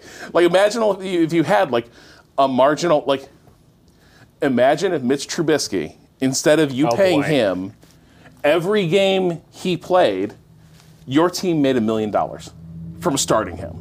Okay. That's what. That's the easiest way to get your, Okay, your driver okay, in. okay, is like we're paying you okay, money to start him, and he's decent enough that you can actually swallow the shittiness of Sure. that deal. Sure.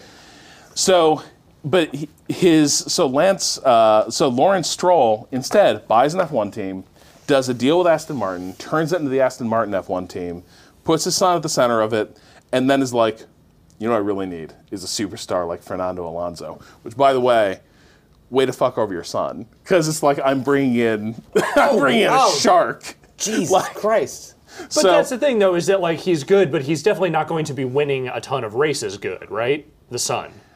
No, he's not. Yeah, he's not. So that's not a real team then, unless you have someone who can actually Right. win.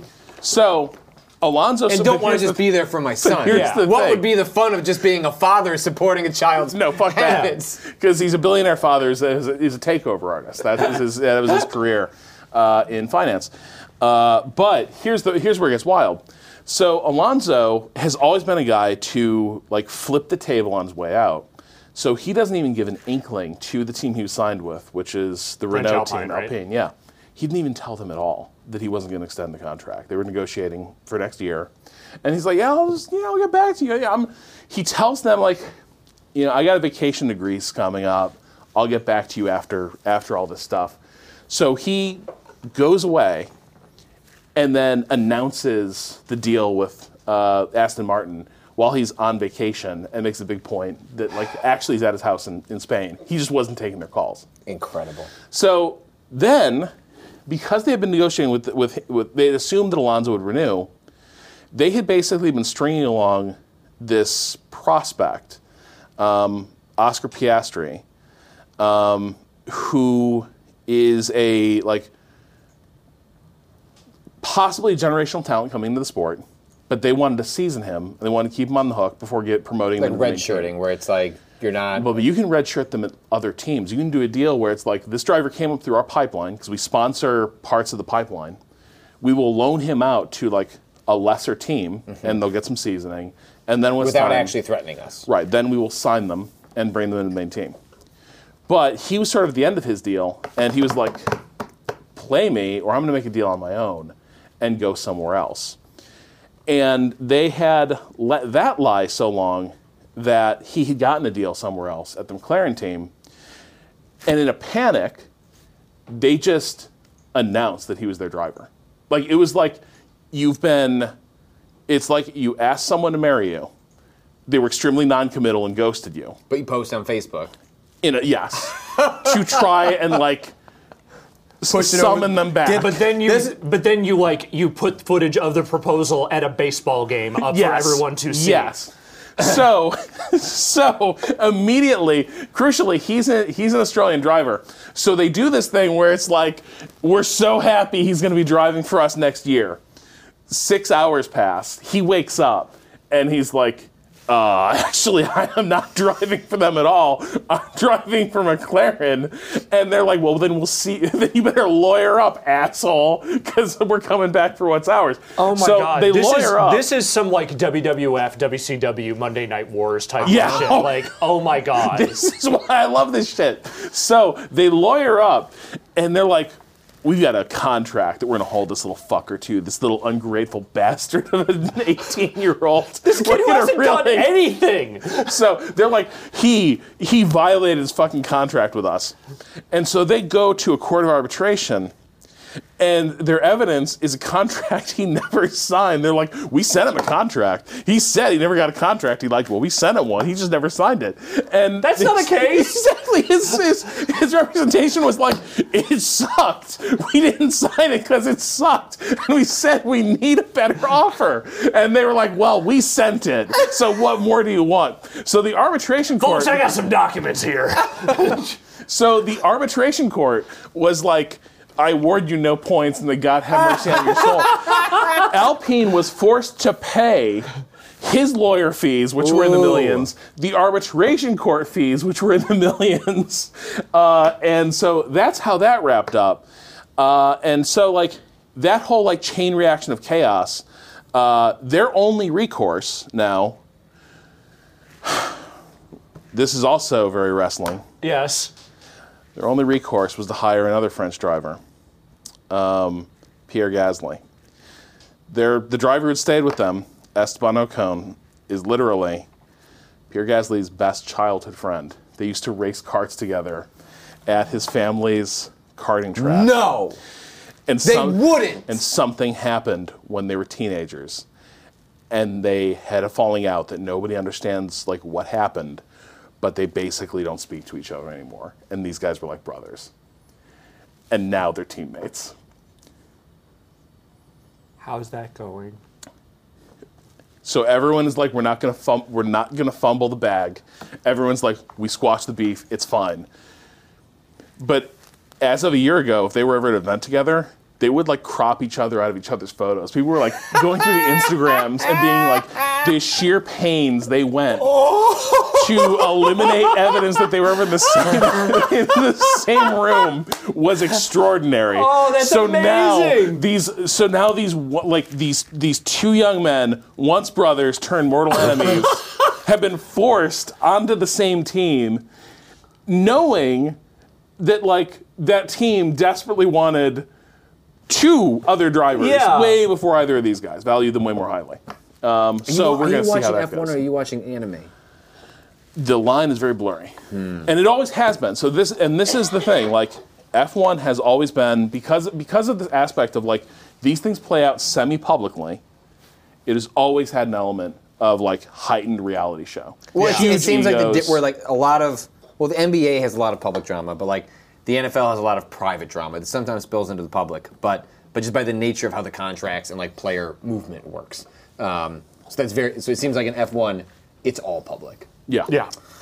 All right, as we uh, bring this to a close, the last thing we do each week is. Uh, Wait a minute. This isn't like a three-hour podcast. No, Oh. no. Well, we, all- our moderators are, are taking over at, uh, Oh, at 9:30, so that is All our right. that is our dead cap uh, on this. Uh, but okay, all right. So Rob and I uh, over at GridironGames.com. I mean, you could still sign up. Um, uh, you could you can sign up to do our, our Pick'ems league. There's no money involved. It's just just for fun. Um, last week, uh, week five, Rob and I uh, were all tied up. Um, uh, Rob, I forgot to set my lineup. Okay. Um, and but, You- but did I, you not hit the green button? No, I just forgot, Okay. and uh, then I remembered about twelve oh five when I sat down to start watching the games. See, Locked did you write of- down your picks so we can? at No, least I keep our- no no. I just I right. just ate it. I just ate those losses. Oh, is that why we're tied now? Well, we were tied last week, Okay. and then going into this week, my thought was like, well, of course, Rob is going to take an enormous lead over me because I've sacrificed Oh, the no. biggest block of games Oh, no. to all L's. And so I go to tally How these many up- games did I pick? So I went to tally these up a couple hours ago while we were getting ready to do this segment, and uh, so I did mine first, and I was like, "Damn, only got five of fourteen." I picked really well of the slate that I had left in the like afternoon games and the evening games, but it wasn't much. So that puts me at thirty-nine of seventy-eight. And then I went over, I looked up Rob Oh, boy. on Gridiron Games, and Rob, you only and you picked all of them. Also, only got five of the 14 games, so we remain all tied up at 39 of 78. You look, you look like you looked at your lineup, and a lot of things went. Lot. It was a very No, weird. this is, so week. I knew I was. I I tweeted about this on Sunday where I was like, I think my pick'em league is just fucked because like I was like watching the scores come in, and it was like upset, upset, Uh, and I lean hard on the line. Sure. Like I lean hard on like the predicted outcome, and I know that like the line is not necessarily reflective of like predicted winner. It's a it's a representative of like betting patterns, but still I like. but if you don't know what a lean, it's it's still a better pick. Yeah. And like, but genuinely, in a lot of these cases, I did feel like, okay, there's clearly a better team, and I don't think they're going to like lose this. Uh-huh. And then I'm watching, I'm wa- like. Like the Green literally, I knew was, I knew I was in trouble. I'm in New York. I drove into New York. I get to my hotel room. I turn it on. There's two games going. It's the it's the Jets and the Packers. Uh, and the Giants and uh, the was it the Ravens? Yeah, it was the Ravens. And who would have thought And I'm, otherwise? I'm flipping between the two, and I'm like, oh, this is odd. What an odd day of sports. And then like other Arasad, scores. did he not pick the Jets? No, none Who of would us pick the picked Jets? The Jets. yeah. I live in New York. You don't pick the Jets. No. So we're. It was very funny that we both like you had horrible picks. I didn't pick like half the slate, and we ended up in the same place. So the last thing we always do on this podcast is we run quickly through the upcoming slate, week seven. Uh, op- uh, the opening slate on Sunday: uh, Saints two and four at Wait, we're not doing Cardinals. Thursday. Well, I guess this is the Thursday game. Yes, Thursday. Saints two and four at Cardinals, two and four. Uh, both bad teams. Oh, boy. I don't feel good about either of these teams. DeAndre Hopkins is back. That's right. Marquise Brown went down, and then they did the trade for the Panthers player. Uh, Robbie Anderson. yes. Who will get them uh, 12 great catches this Robbie year. Anderson, who was not played in the second half of the last game because he seemed to have gotten into a verbal and physical altercation with his wide receivers coach on the sidelines after they fired Matt Rhule, their quarterbacks, or the, the like high-end quarterback or a, a college coach who like reformed two teams in the college level and then just fucking face planted. Uh, in in the NFL, which we have like it's a different two- skill set. We have two high-profile examples of that, like the Jags and the Panthers, in which college does not necessarily translate because you can't just go recruit uh, talented players. yeah. And you have to learn how to like coach grown men Yes. who are like getting paid to be here. It- and, yeah, like, yeah. You don't you, like you don't basically own them like they do in college. Yeah. Um, so Here's- go ahead. Well, am I allowed to pick here? Yes. So uh, I don't think De- Hopkins fixes everything for them because they still have Cliff Kingsbury as their coach. That's a problem. Uh, that guy is like an NFL coach as written by David Cage. Mm-hmm. He is a fucking simulacra of a person that misunderstands everything about how humans work. Mm-hmm. That said, I think it's enough to beat the Saints, who are uh, in fits and starts fun to watch, but not good. A bad team. But a bad team. I agree. So we all, all Cardinals. Yeah. Okay. All right, I'll bold this. Uh, Browns two and four, at the Ravens three and three. Ravens. Like it like I lost all confidence in the Browns. But honestly, like, okay. Lamar Jackson had a very bad quarter.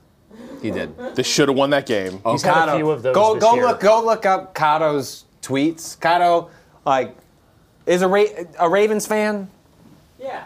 Okay, he says yes, disaffectedly, but yes. Uh, uh, and go. I, I retweeted them from the Waypoint account. Uh, the course of that game was like smile face, sad face, smile face, smile face, and then sad face as they blew it at the last possible second.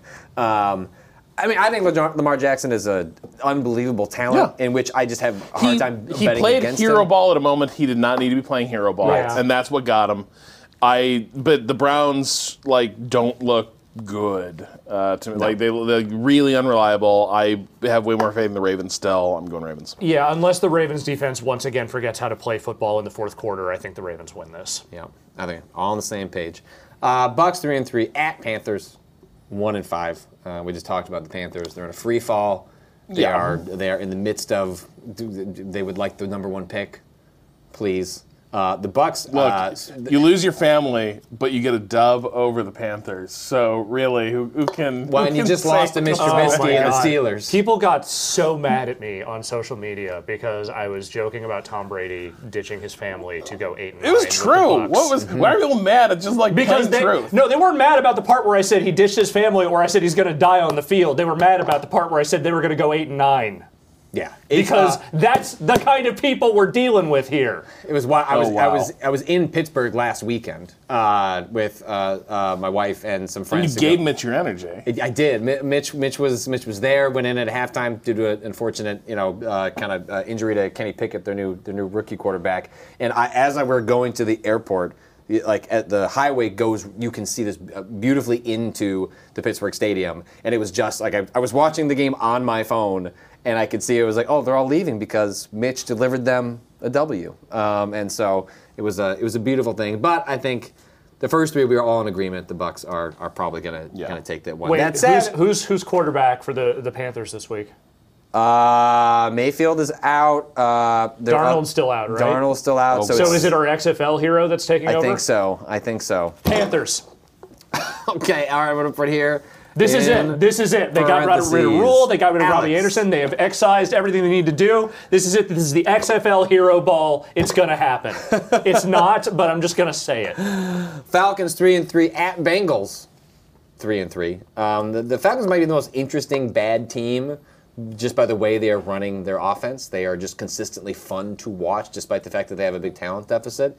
And the Bengals, they're, my big bet for my fantasy team. I've got Joe Burrow and uh, T.Y. Higgins, and so when they're not performing, nor does my fantasy team, they've been on the mend. Yeah. They've, they found something to get going, but I don't like their coach. I don't like their offense. They have immensely talented players, and so I just feel like you can't rely on the Bengals. And I feel like the Falcons are like set up for like a really fun upset. The Falcons are in a weird space. Like no one thought anything of a Mar- Marcus Mariota-led team. Yeah. Uh, going into it, and there's no reason you should have, but they are playing weirdly interesting football. Yes.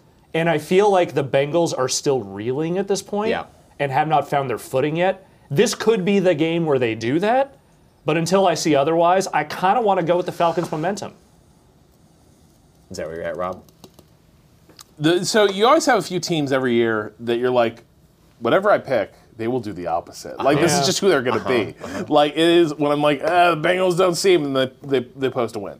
But I I think th- I'm going to go with the Bengals because I just like I continue to believe like I'm- you can't have collapsed this completely. They're, they're part of my fantasy team, and so I have to I have to do that. Um, but all right, I will notice here: Alex, Falcons, Rob, Patrick, Bengals, Lions. I don't get any points for any of this. I'm just No, doing but we're gonna note this. We'll, Yeah. we'll make sure and put this here. On the other hand, though, all those ads got me thinking: What if we put some real money on it? Huh, huh gang? Wouldn't you feel like you're part of it? Lions one and four at Cowboys four and two. I believe Dak Prescott is coming back. uh, Even if he wasn't, week. I would still pick Cowboys. Uh, yes, the the Lions are quickly entering. Uh, Are they swooning?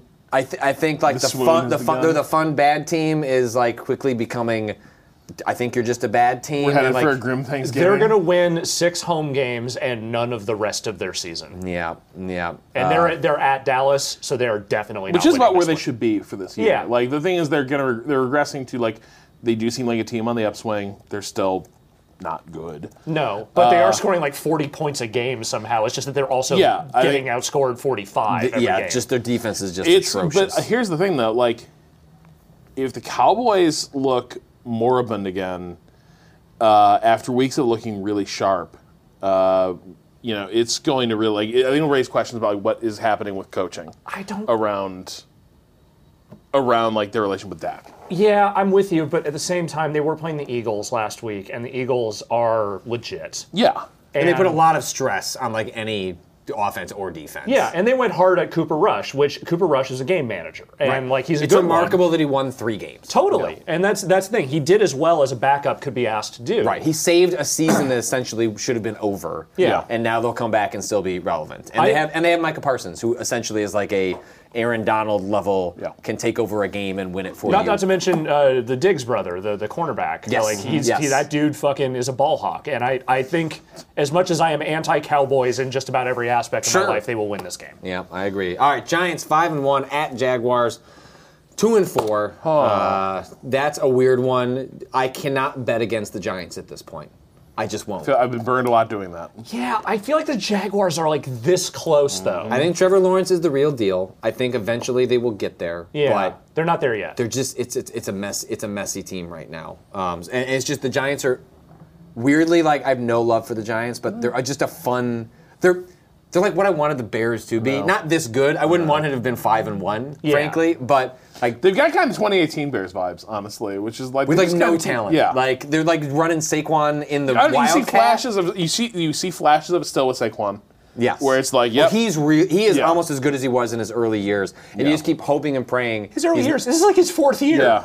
I know, but running backs But- yeah, like but he was also like, majorly and injuries. and he's Yeah. two two major and like one of those injuries was at a Bears game. Yeah. Um, and so uh, They so didn't we- pick up the option for Daniel Jones. That's how little they think of him. I, I I think Daniel Jones is going to have his best year yet, and they will still be the, the smart thing to do. Will probably to sign him to like a one year or two year deal. Yeah. Do not give him a major extension. Still get a quarterback, and then try and redshirt them like while they figure out the rest of the team. Daniel Jones will have two very mediocre years for the Denver Broncos in about a year or two. He'll be a fine backup quarterback, just Yeah. like Mitch Trubisky. Uh, Colts three two and one at Titans three and two.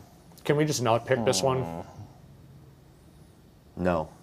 The point of this podcast is to No, have I I'll go It's just like it's just like Titans, trying to pick Titans. between sand and Right, slightly okay. different sand. sand, sand or anti-sand. Uh, uh, all right, uh, I am. I am. The Colts have won some weird games and they don't make any sense. And I need, Yeah. I'm gonna have to. Try, I need to try and get ahead of Rob, so I'm going to pick the Colts. Uh, just I don't I don't know what the Titans are this year.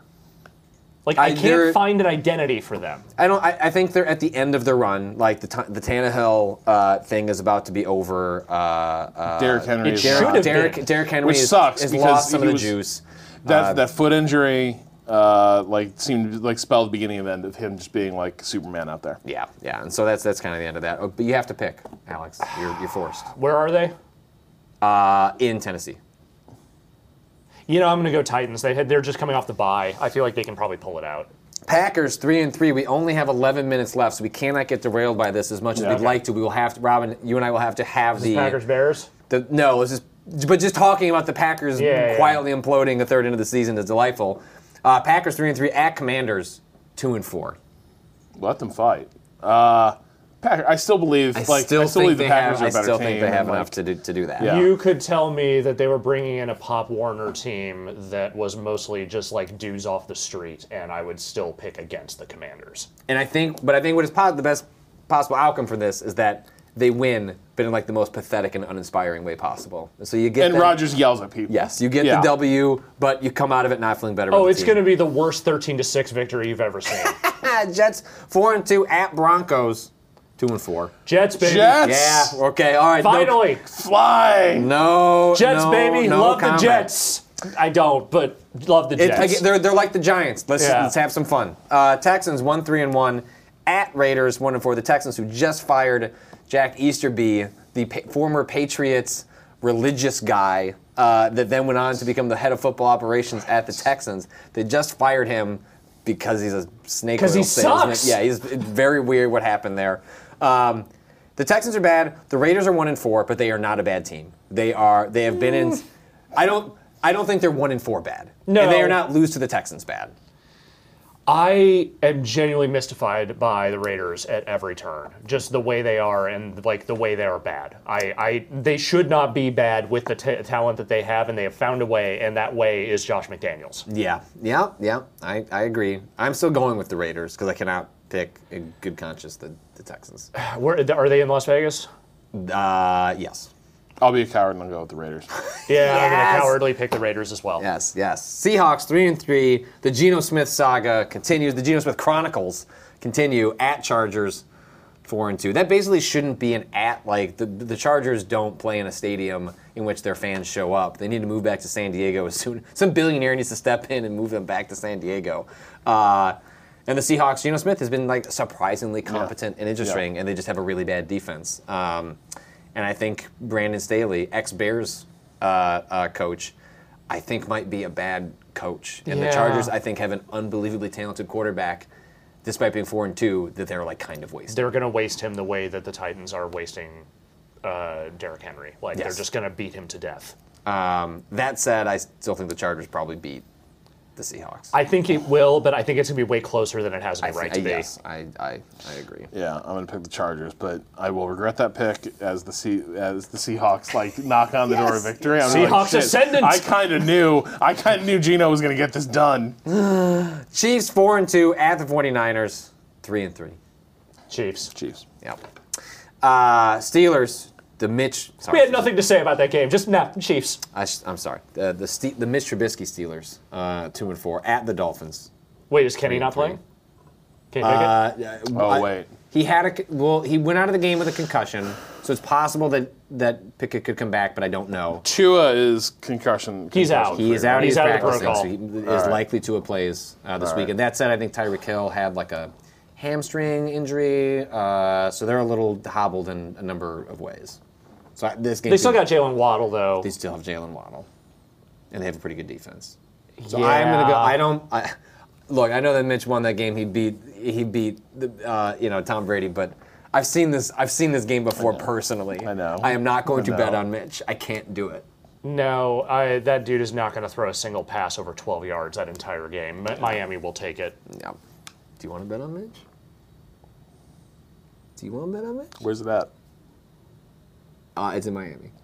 No, I do not want to bet on that. right, final game. Monday night football.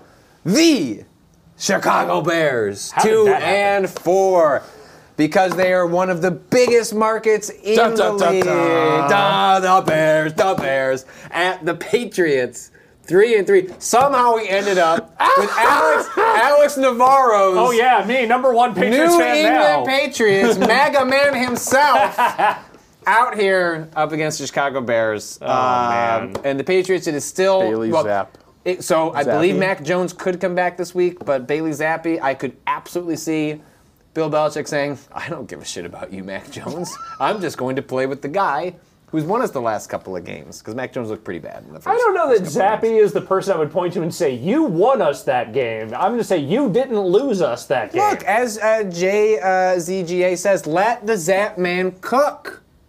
I will not. but I cannot pick the Bears, I and I can't will not. pick the. I will not. Is it at New England? Hang on, where's it at? It's in New England. Yeah, they're, the the Patriots are going to win that somehow. Well, uh, it's when gonna they be the bear ugliest weather? goddamn game you've ever seen, but they will win. what if we get bear weather? Shut the fuck up. All right, um, Patriots. All right, well, that is going to bring it to the end of this episode of sports. In the meantime, you can follow Waypoint on Twitter at Waypoint, on Twitch at twitch.tv slash Waypoint. You all know this that are watching. This is for the audio version. On YouTube at youtube.com slash Waypoint Vice, and our writing is at waypoint.vice.com. This episode is premiering ad-free on Waypoint Plus, which you can subscribe to and gain access to early episodes, exclusive episodes, ad-free episodes, and more at waypointplus.com. You can follow me on Twitter at Patrick Klepek. Alex, where can people follow you? What do you got going on? Oh wow, man, what do I have going on? I wasn't ready. I don't have anything prepared. Um, so I am Alex underscore Navarro on Twitter. I am part of Nextlander, the trio, uh, with Vinny Caravella and Brad Shoemaker. We are at Nextlander at Twitch, at YouTube, uh, Twitter, wherever else, uh, and we have the Nextlander podcast as well as the Nextlander Watchcast, which is now our. Uh, You're doing big team. Carpenter right now. Yeah, we're in the middle of our Carpenter month. Where Uh, are you in the? So you, I, I got the newsletter, and so Uh-huh. I know you're watching the thing. We have a newsletter. Yes. It's very good. We have think- blog posts. That's like a newsletter. Well, I think the blog posts go out as a newsletter. to who? Like, Patreon oh, oh, backers. Patreon sends emails. That's right. Yeah, I don't Yes. subscribe to those. Yes. Uh, I don't subscribe to my own emails. what other ones have you watched? We just did Escape from New York. okay, cool. Yeah, we're, we're sticking to, mostly to the horror masters horror I stuff. know you're doing Halloween at the end of the month. Yeah, so we did uh, the thing already. We did uh, Prince of Darkness, which was the one our patrons voted on. Uh, An and- underrated Carpenter. Yeah, it's pretty good. Like it's it's pretty solid. And we did In the Mouth of Madness is one That's of a my favorites. that's a great movie. I love that one. And then so They Live is up uh, as of uh, for next week, and then Halloween is going to put a debut on Halloween. Hell yes. Well, make sure and go check that out. Rob, where can the people follow you? At Rob Zacny. And until next time, fuck capitalism and bear down. But we're not actually leaving. That was just me doing the outro Sports! for the uh, for the for the podcast. Uh, thanks everyone for tuning in. Uh, for Save Point, we raised twenty thousand five hundred and eight dollars and sixty. We ended with sixty-nine cents. Do not donate a No more donations till tomorrow. No, you can do it after we Well- finish this. Okay. Because after this, we're gonna have the mods coming up, uh, continuing to uh, stream. Uh, Kato, can we tease anything about what's happening? Uh, yeah, we got the whole schedule right here. Uh, next up is gonna be a uh, a segment of GeoGuessr, which is gonna be real fun. Uh, then we got Spelunky 2, Phasmophobia, and a Resident Evil randomizer to end up. Oh, that sounds fun. We should get Rob to play a random Resident Evil randomizer. You had so much fun playing it linearly. well, that's great. Uh, how do you know how long they're gonna go? Uh, they're going till 3 a.m. Eastern. 3 a.m. Eastern.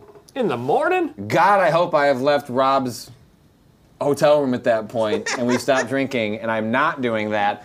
But you can watch uh, all of that uh, through uh, the uh, the end of today. We will be back tomorrow at 10 a.m. Uh, sharp Eastern. Well, I think we're starting. Uh, there was a little leaked Kingdom Hearts animation, and I think I cannot. We're not going to have the whole crew. This is not a lore reasons reunion tour, but I'm able to get you know some of the people together. We might sit on a couch we might watch that leaked Kingdom Hearts stuff. We might play a little Uno. We might play a little what's that game? Sheriff of Nottingham. Sheriff of Nottingham. Uh, Little Dead by Daylight. bunch of other stuff uh, happening tomorrow. So please tune in tomorrow. Uh, thanks for all the support today. It has been wonderful to have raised all this money for National Network of Abortion Funds so far. Shout outs to uh, Kato. You've done wonderful work today. Like Thank this you. has been a really good day of streaming. Like a lot of work has gone in for what they've done, what Ren has done to, and, and other folks we've had supporting us to allow this stuff to happen. Alex, thank you for coming by. Um, Thank you for having me. And I'm glad. And Natalie was here. She made sure, like she said, there were too many characters in the quarry, and she fixed that situation. she, she, she Good work, Natalie. She said, uh, well, this is too confusing. Can I, can I ask? Okay, so in the sequence of the uh, in the quarry where it's Emma, right? Yeah. Um, and she is off on the island. Jacob has has left her, Mm-hmm. and she can look in a bag or she can open a trap door. Do you remember this sequence? I remember the sequence. Did you open the bag? I think we opened the bag. We did not open the bag. Okay. And then Okay. Emma died. so, Natalie, fourth dimensional chest herself into real, thinking like the trapdoor has obviously got a monster behind it, but they would not think that someone would just open the trapdoor, and so that would be the safe move because it'd be so unexpected. Also, That's the not how character anything was works. the character was eu- eulogizing herself. That was being very like- funny. Mm-hmm. Mm-hmm. Mm-hmm. Uh, so that's going to do it for Save Point. Day one, we got two more days to go. Thanks everyone for tuning in. We will be back tomorrow. Kato, they Yeah. have changed the goal to 60,545 and 69 cents. All I ask is that when we come back tomorrow at 10 a.m., it does not have to be at 60,000. Oh, that would be delightful. It just has to be at 0.69. Just Yes. do that for me. Only dollar amounts. If no it's cents. not, if it's not, when we get here at 10 a.m. or like 10:05, 10:10, sometimes five or 10 minutes later, I have already downloaded Saw the video game onto that machine. Oh no. I hacked the PS2 again. Oh. If that is not 69 cents, we will start this stream He with Saw keeps the video game. creating, like he keeps, like making bits where like Saw's just going to happen. We have to keep pretending like, oh boy, I hope that doesn't happen. But it's just going to happen. It's just going to happen. God, we never got into you being the sports video game reviewer, which is like such a unique role in the video game industry. We'll have to have Alex on another time to talk I'll about that. I'd be happy to. Until then, fuck capitalism, go home, support the National Network of Abortion Funds. Goodbye.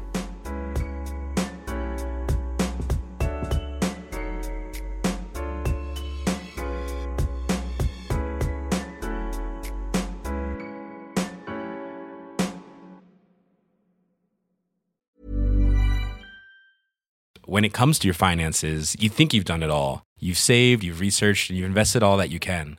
Now it's time to take those investments to the next level by using the brand behind every great investor, Yahoo Finance. As America's number one finance destination, Yahoo Finance has everything you need, whether you're a seasoned trader or just dipping your toes into the market. Join the millions of investors who trust Yahoo Finance to guide them on their financial journey. For comprehensive financial news and analysis, visit yahoofinance.com, the number one financial destination, yahoofinance.com.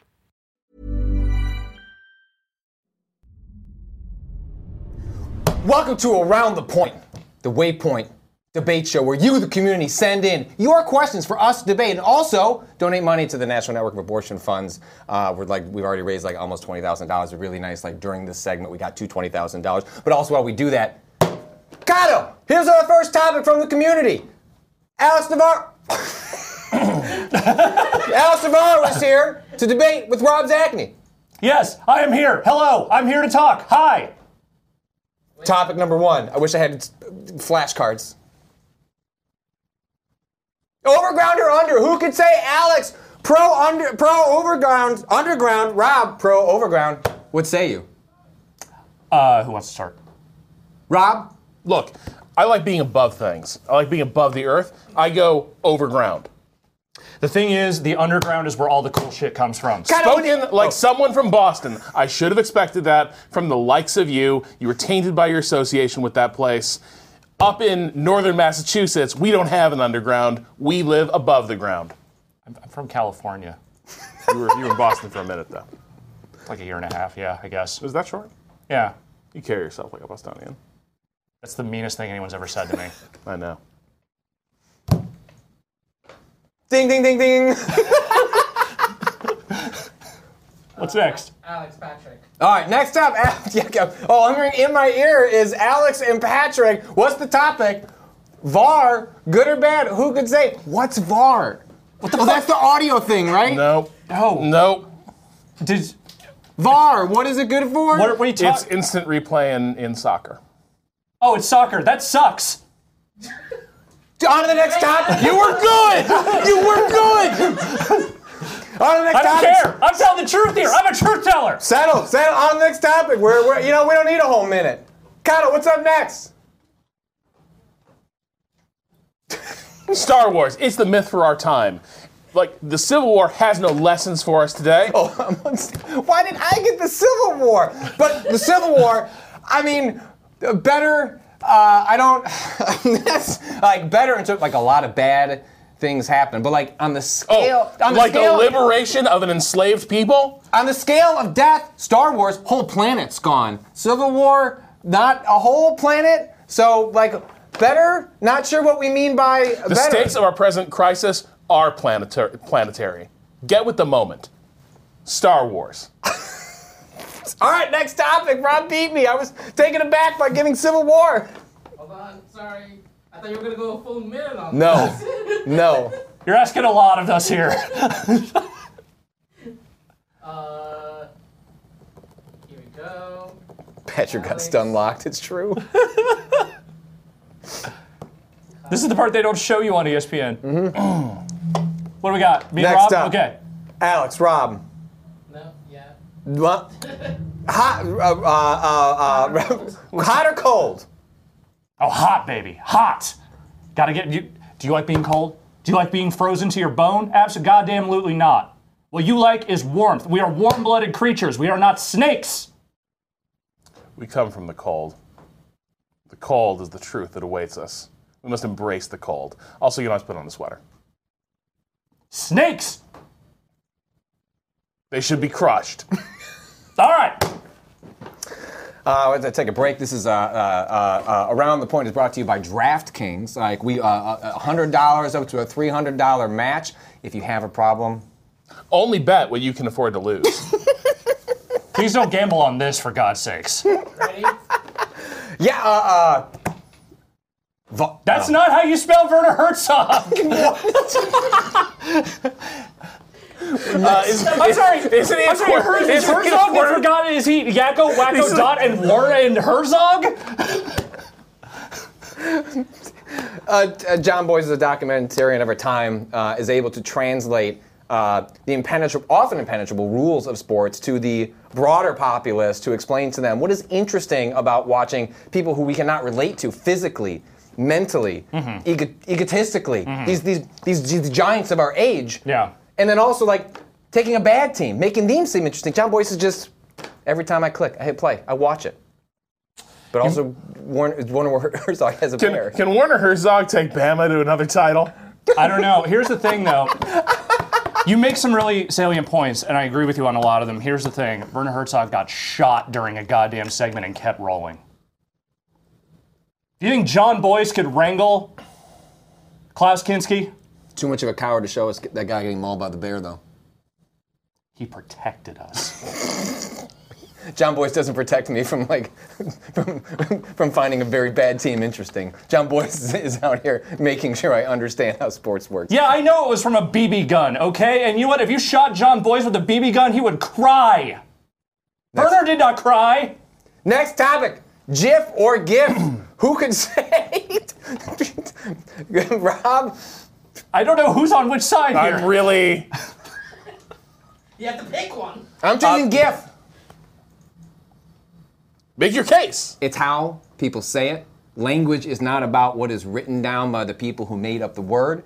It is, it is by the people and how they adopt it, how they deploy it, how it's culturally uh, assimilated into the world. And that's what GIF is. Fuck GIF. The person who created the file format embraced GIF. It is, per, it is an acronym. It is GIF. GIF is perfectly accessi- uh, acceptable. The great Paulo says it's graphics, not jaffics. Why shouldn't it be, though? Don't have to answer that. That's on the next show. Next topic, Kato. I am the wrong. You, you've got to reverse this. you got to reverse this one. This is the wrong. Kato, are you able to just flip it in a very I awkward literally way? wore shorts on QVC There- there- one time. What? I did. I did QVC that. is what I'm thinking of, right? Yeah, the Home Shopping Network. Yeah. Yeah. No, I wore shorts. Sorry. Joan Rivers remarked upon them.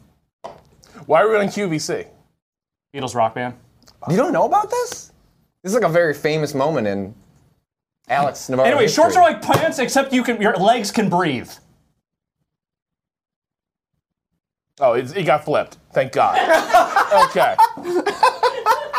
Look, uh, sometimes it's a, it's a, there's a point in your life when you have to put on your big boy pants, and they're called pants, not shorts. Short pants are pants for children. Adults wear pants. See, I don't agree with that. Big boy pants still implies boy. Adults wear shorts because they understand leisure. You can be perfectly comfortable in a nice, comfy pair of pants. Witness sweatpants. Yeah, if you want to live in a leg prison. Next topic, Kato. Uh, you hold on one second. Sorry, this one was a long one. Oh boy. Oh God. It's fine. Fine. God damn it. You want That's- to debate the it's- finer points of leg prisons? Jorts, jorts and cutoffs. yes. Which It's bamboo grass. Who can say? Uh, I, I, um,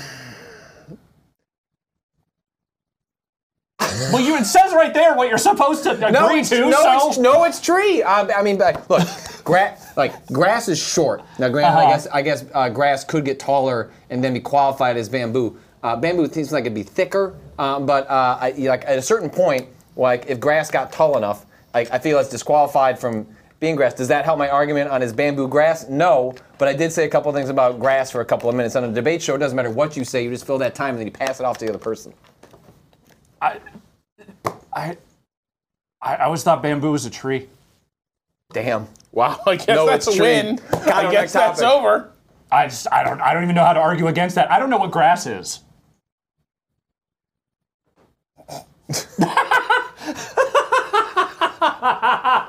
It is evident.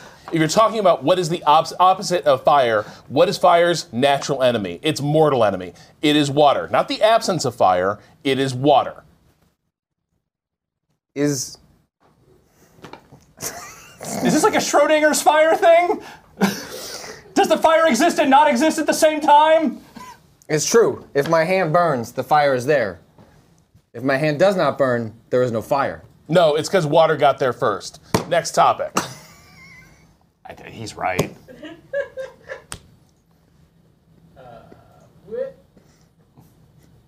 We're really making kind of work overdrive. No, I know this is this is tough.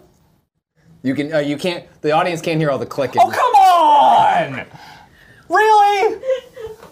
All right, Not the, fine. mo- I'll give not this a the shot. movie series. concept. The concept. The Of the concept. No, I know what it means. I don't know, man. Sometimes you just got to do some murders. I don't fucking know.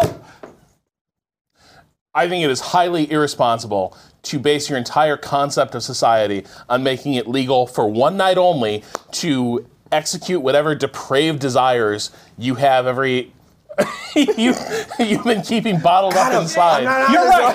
It should be legal year round. Fuck it. I don't know.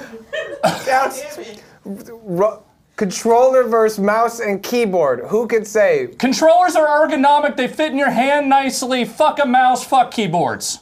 Damn. I play shooters. I like to win. Mouse and keyboard. You play garbage for nerds. Put a controller in your hand. It feels nice. Plastic molded to the shape of your hand. They know what they're doing. Keyboards are for fucking typists. You can make a keyboard feel like anything. Let me tell you about the amazing world of mechanical keyboards. Is there any equivalent for controllers? No. It's Sometimes just you'll try to varying- build one for the better part of a year.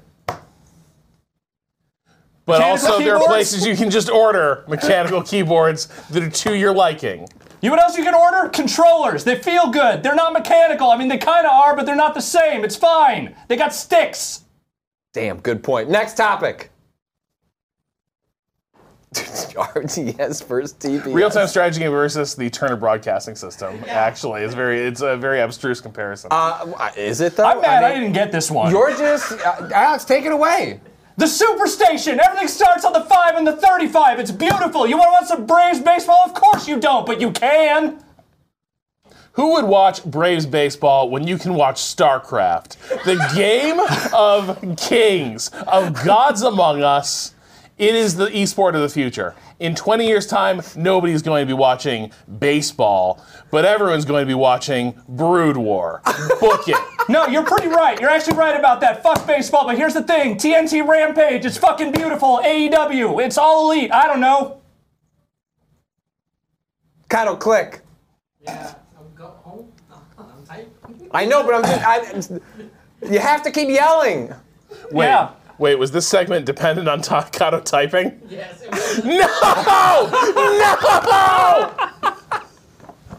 Abort! Oh. Abort! Oh, here we go. Oh, That's here what we we're trying go. to do. We're raising money for the National Network of Abortion Funds. Yes, And we are. If, if you've enjoyed this segment, start don. It's like start Donate. donating. We I'll missed, yell about whatever you want. we you missed donate. the, we missed the 33 segment. yeah. Donate now. We'll read those things. Donate on the 35. I don't give a shit. Superstation. What? Ultra wide monitor? Yeah, it's one monitor. There's no divot in the screens. That's great. It's uh, big. It's around you. I love it. It's like a UT monitor. What the hell's a UT monitor? A dual monitor. Dual monitor. Dual monitors, flexible, better for streaming. You can put one thing full screen, which games understand. They don't understand to create the right size window on an ultra wide, but everyone understands dual monitors. Plus, you can divide them. You can have one over on your right, one over on your left, and look through the middle at some sort of beautiful piece of art or a blank wall. The world's your oyster with dual monitors, and they're the little clamshell that opens up to reveal it. You know what takes up resources on your computer? Having to plug in two goddamn monitors. Plug in one at a time. One monitor, one wide monitor goes around your face. How wide's your monitor? It go, when it sits around your face, it's around your face. Next topic. I think we're almost done. Yeah, this second to last. Okay. Oh, there's yeah. I can't believe I made you defend a dual monitor Oh, setup. this is here we go. Oh, Jesus Christ. Oh, come on! This on! will be. This will go well. Look, are the Carolina Panthers a- any good? No. Uh, is a is a Panther? Is That's that a tank? That's a tank. That's a tank. Uh, but honestly, the Panthers are tanking. imagine- much okay. like Yes, the, all right, there the we go. Panther tank is tanking out there doing its thing, knows it's a tank, being a tank out there saying, uh, Sherman, I'm uh, P is before S in the alphabet. Uh, thus, I win. Look, the Sherman tank was like revolutionary for its time. It served credibly in all theaters, in all terrain, and there were thousands and thousands of them. Panthers took forever. They broke down all the time. Shermans, you could repair them. Of course, sometimes you had to wash a burned up crew out of them, but you could repair them afterwards and put new people in. And that's what made the Sherman tank, and that's what helped America win the war. That and a lot of Soviet troops. When you think about the words Panther and Sherman, which one sounds sexier? Panther, Sherman, Panther, Sherman. I think a Panther's sexy. Okay, but what about TV's uh, The Critic, Jay Sherman? Oh, wow. oh. Yeah, I'd fuck him. Go, kill it. All right, well, that's the end of that segment. Uh, you're welcome, Natalie Watson, who had the strong take of Adam Sandler is surprisingly sexy earlier. All right, He's we're not an unhandsome man. I don't know. I ain't too good for it. all right, let's let's move our let's move our chairs over to a, a more enjoyable t- format. Okay, we're gonna we're gonna stretch around the table here. We're gonna we're gonna move All right. we're Let's, gonna move around. let's return to a format we understand. All right, let's do an actual podcast. How about That that? was that that was that, was a lot of fun. though. That you uh, thank you Evan for being a good sport. I was Thank- trying to avoid just just launching into a Stephen A. Smith impression, and that is what came. Apparently, Knife Show is what came out. So here we are. All right, well uh, now hold on, let me get my cord Now we are serious podcasters. properly. Uh, yeah. Okay. So uh, we will. Uh, I don't. Well, that that'll probably still work in an audio format. Maybe we'll put it at the end of the podcast uh, if people want to listen uh, to that. But uh, yeah, now we're gonna actually uh, record. Oh, and shout outs to Look everyone. you showing off your kicks there. Look at everyone looking at your sneakers. Yeah. I mean, they're nice. They're really nice. They are very nice. Where did you get those? that one was uh, goat. Goat. Yeah, it's the Are you just saying aftermarket- words? No, it's the aftermarket like clearinghouse for like Okay. tons, Oh, like, okay, buying tons of sneakers. Um, It sucks. All right. Uh, shout out to the community for sending in. Uh, we we pulled all those. Uh, well, except for the Adam Sandler one, I added that the last second as I as it, as it came to me. But all the Weibo community submitted a bunch of uh, those topics. Uh, that was uh, delightful, uh, and we appreciate everyone being patient as we figured out how to yell louder increasingly over time. Um, and I just realized that Rob and Alex are really good at it, and probably just should, should have just had them do it the entire time. Um, You're good at it too. Don't sell yourself short. Come on now. You're a good yeller. You got some screwballs that were Yeah. tough to chase. Yeah, yeah. Well, I, I also I picked that, so that's my own un, uh, undoing. So, uh, okay, all right. Well, let's. Uh, we're, so we're gonna do a podcast. We're gonna do the new uh, uh, sports. Uh, po- is this episode four? I think it's episode four.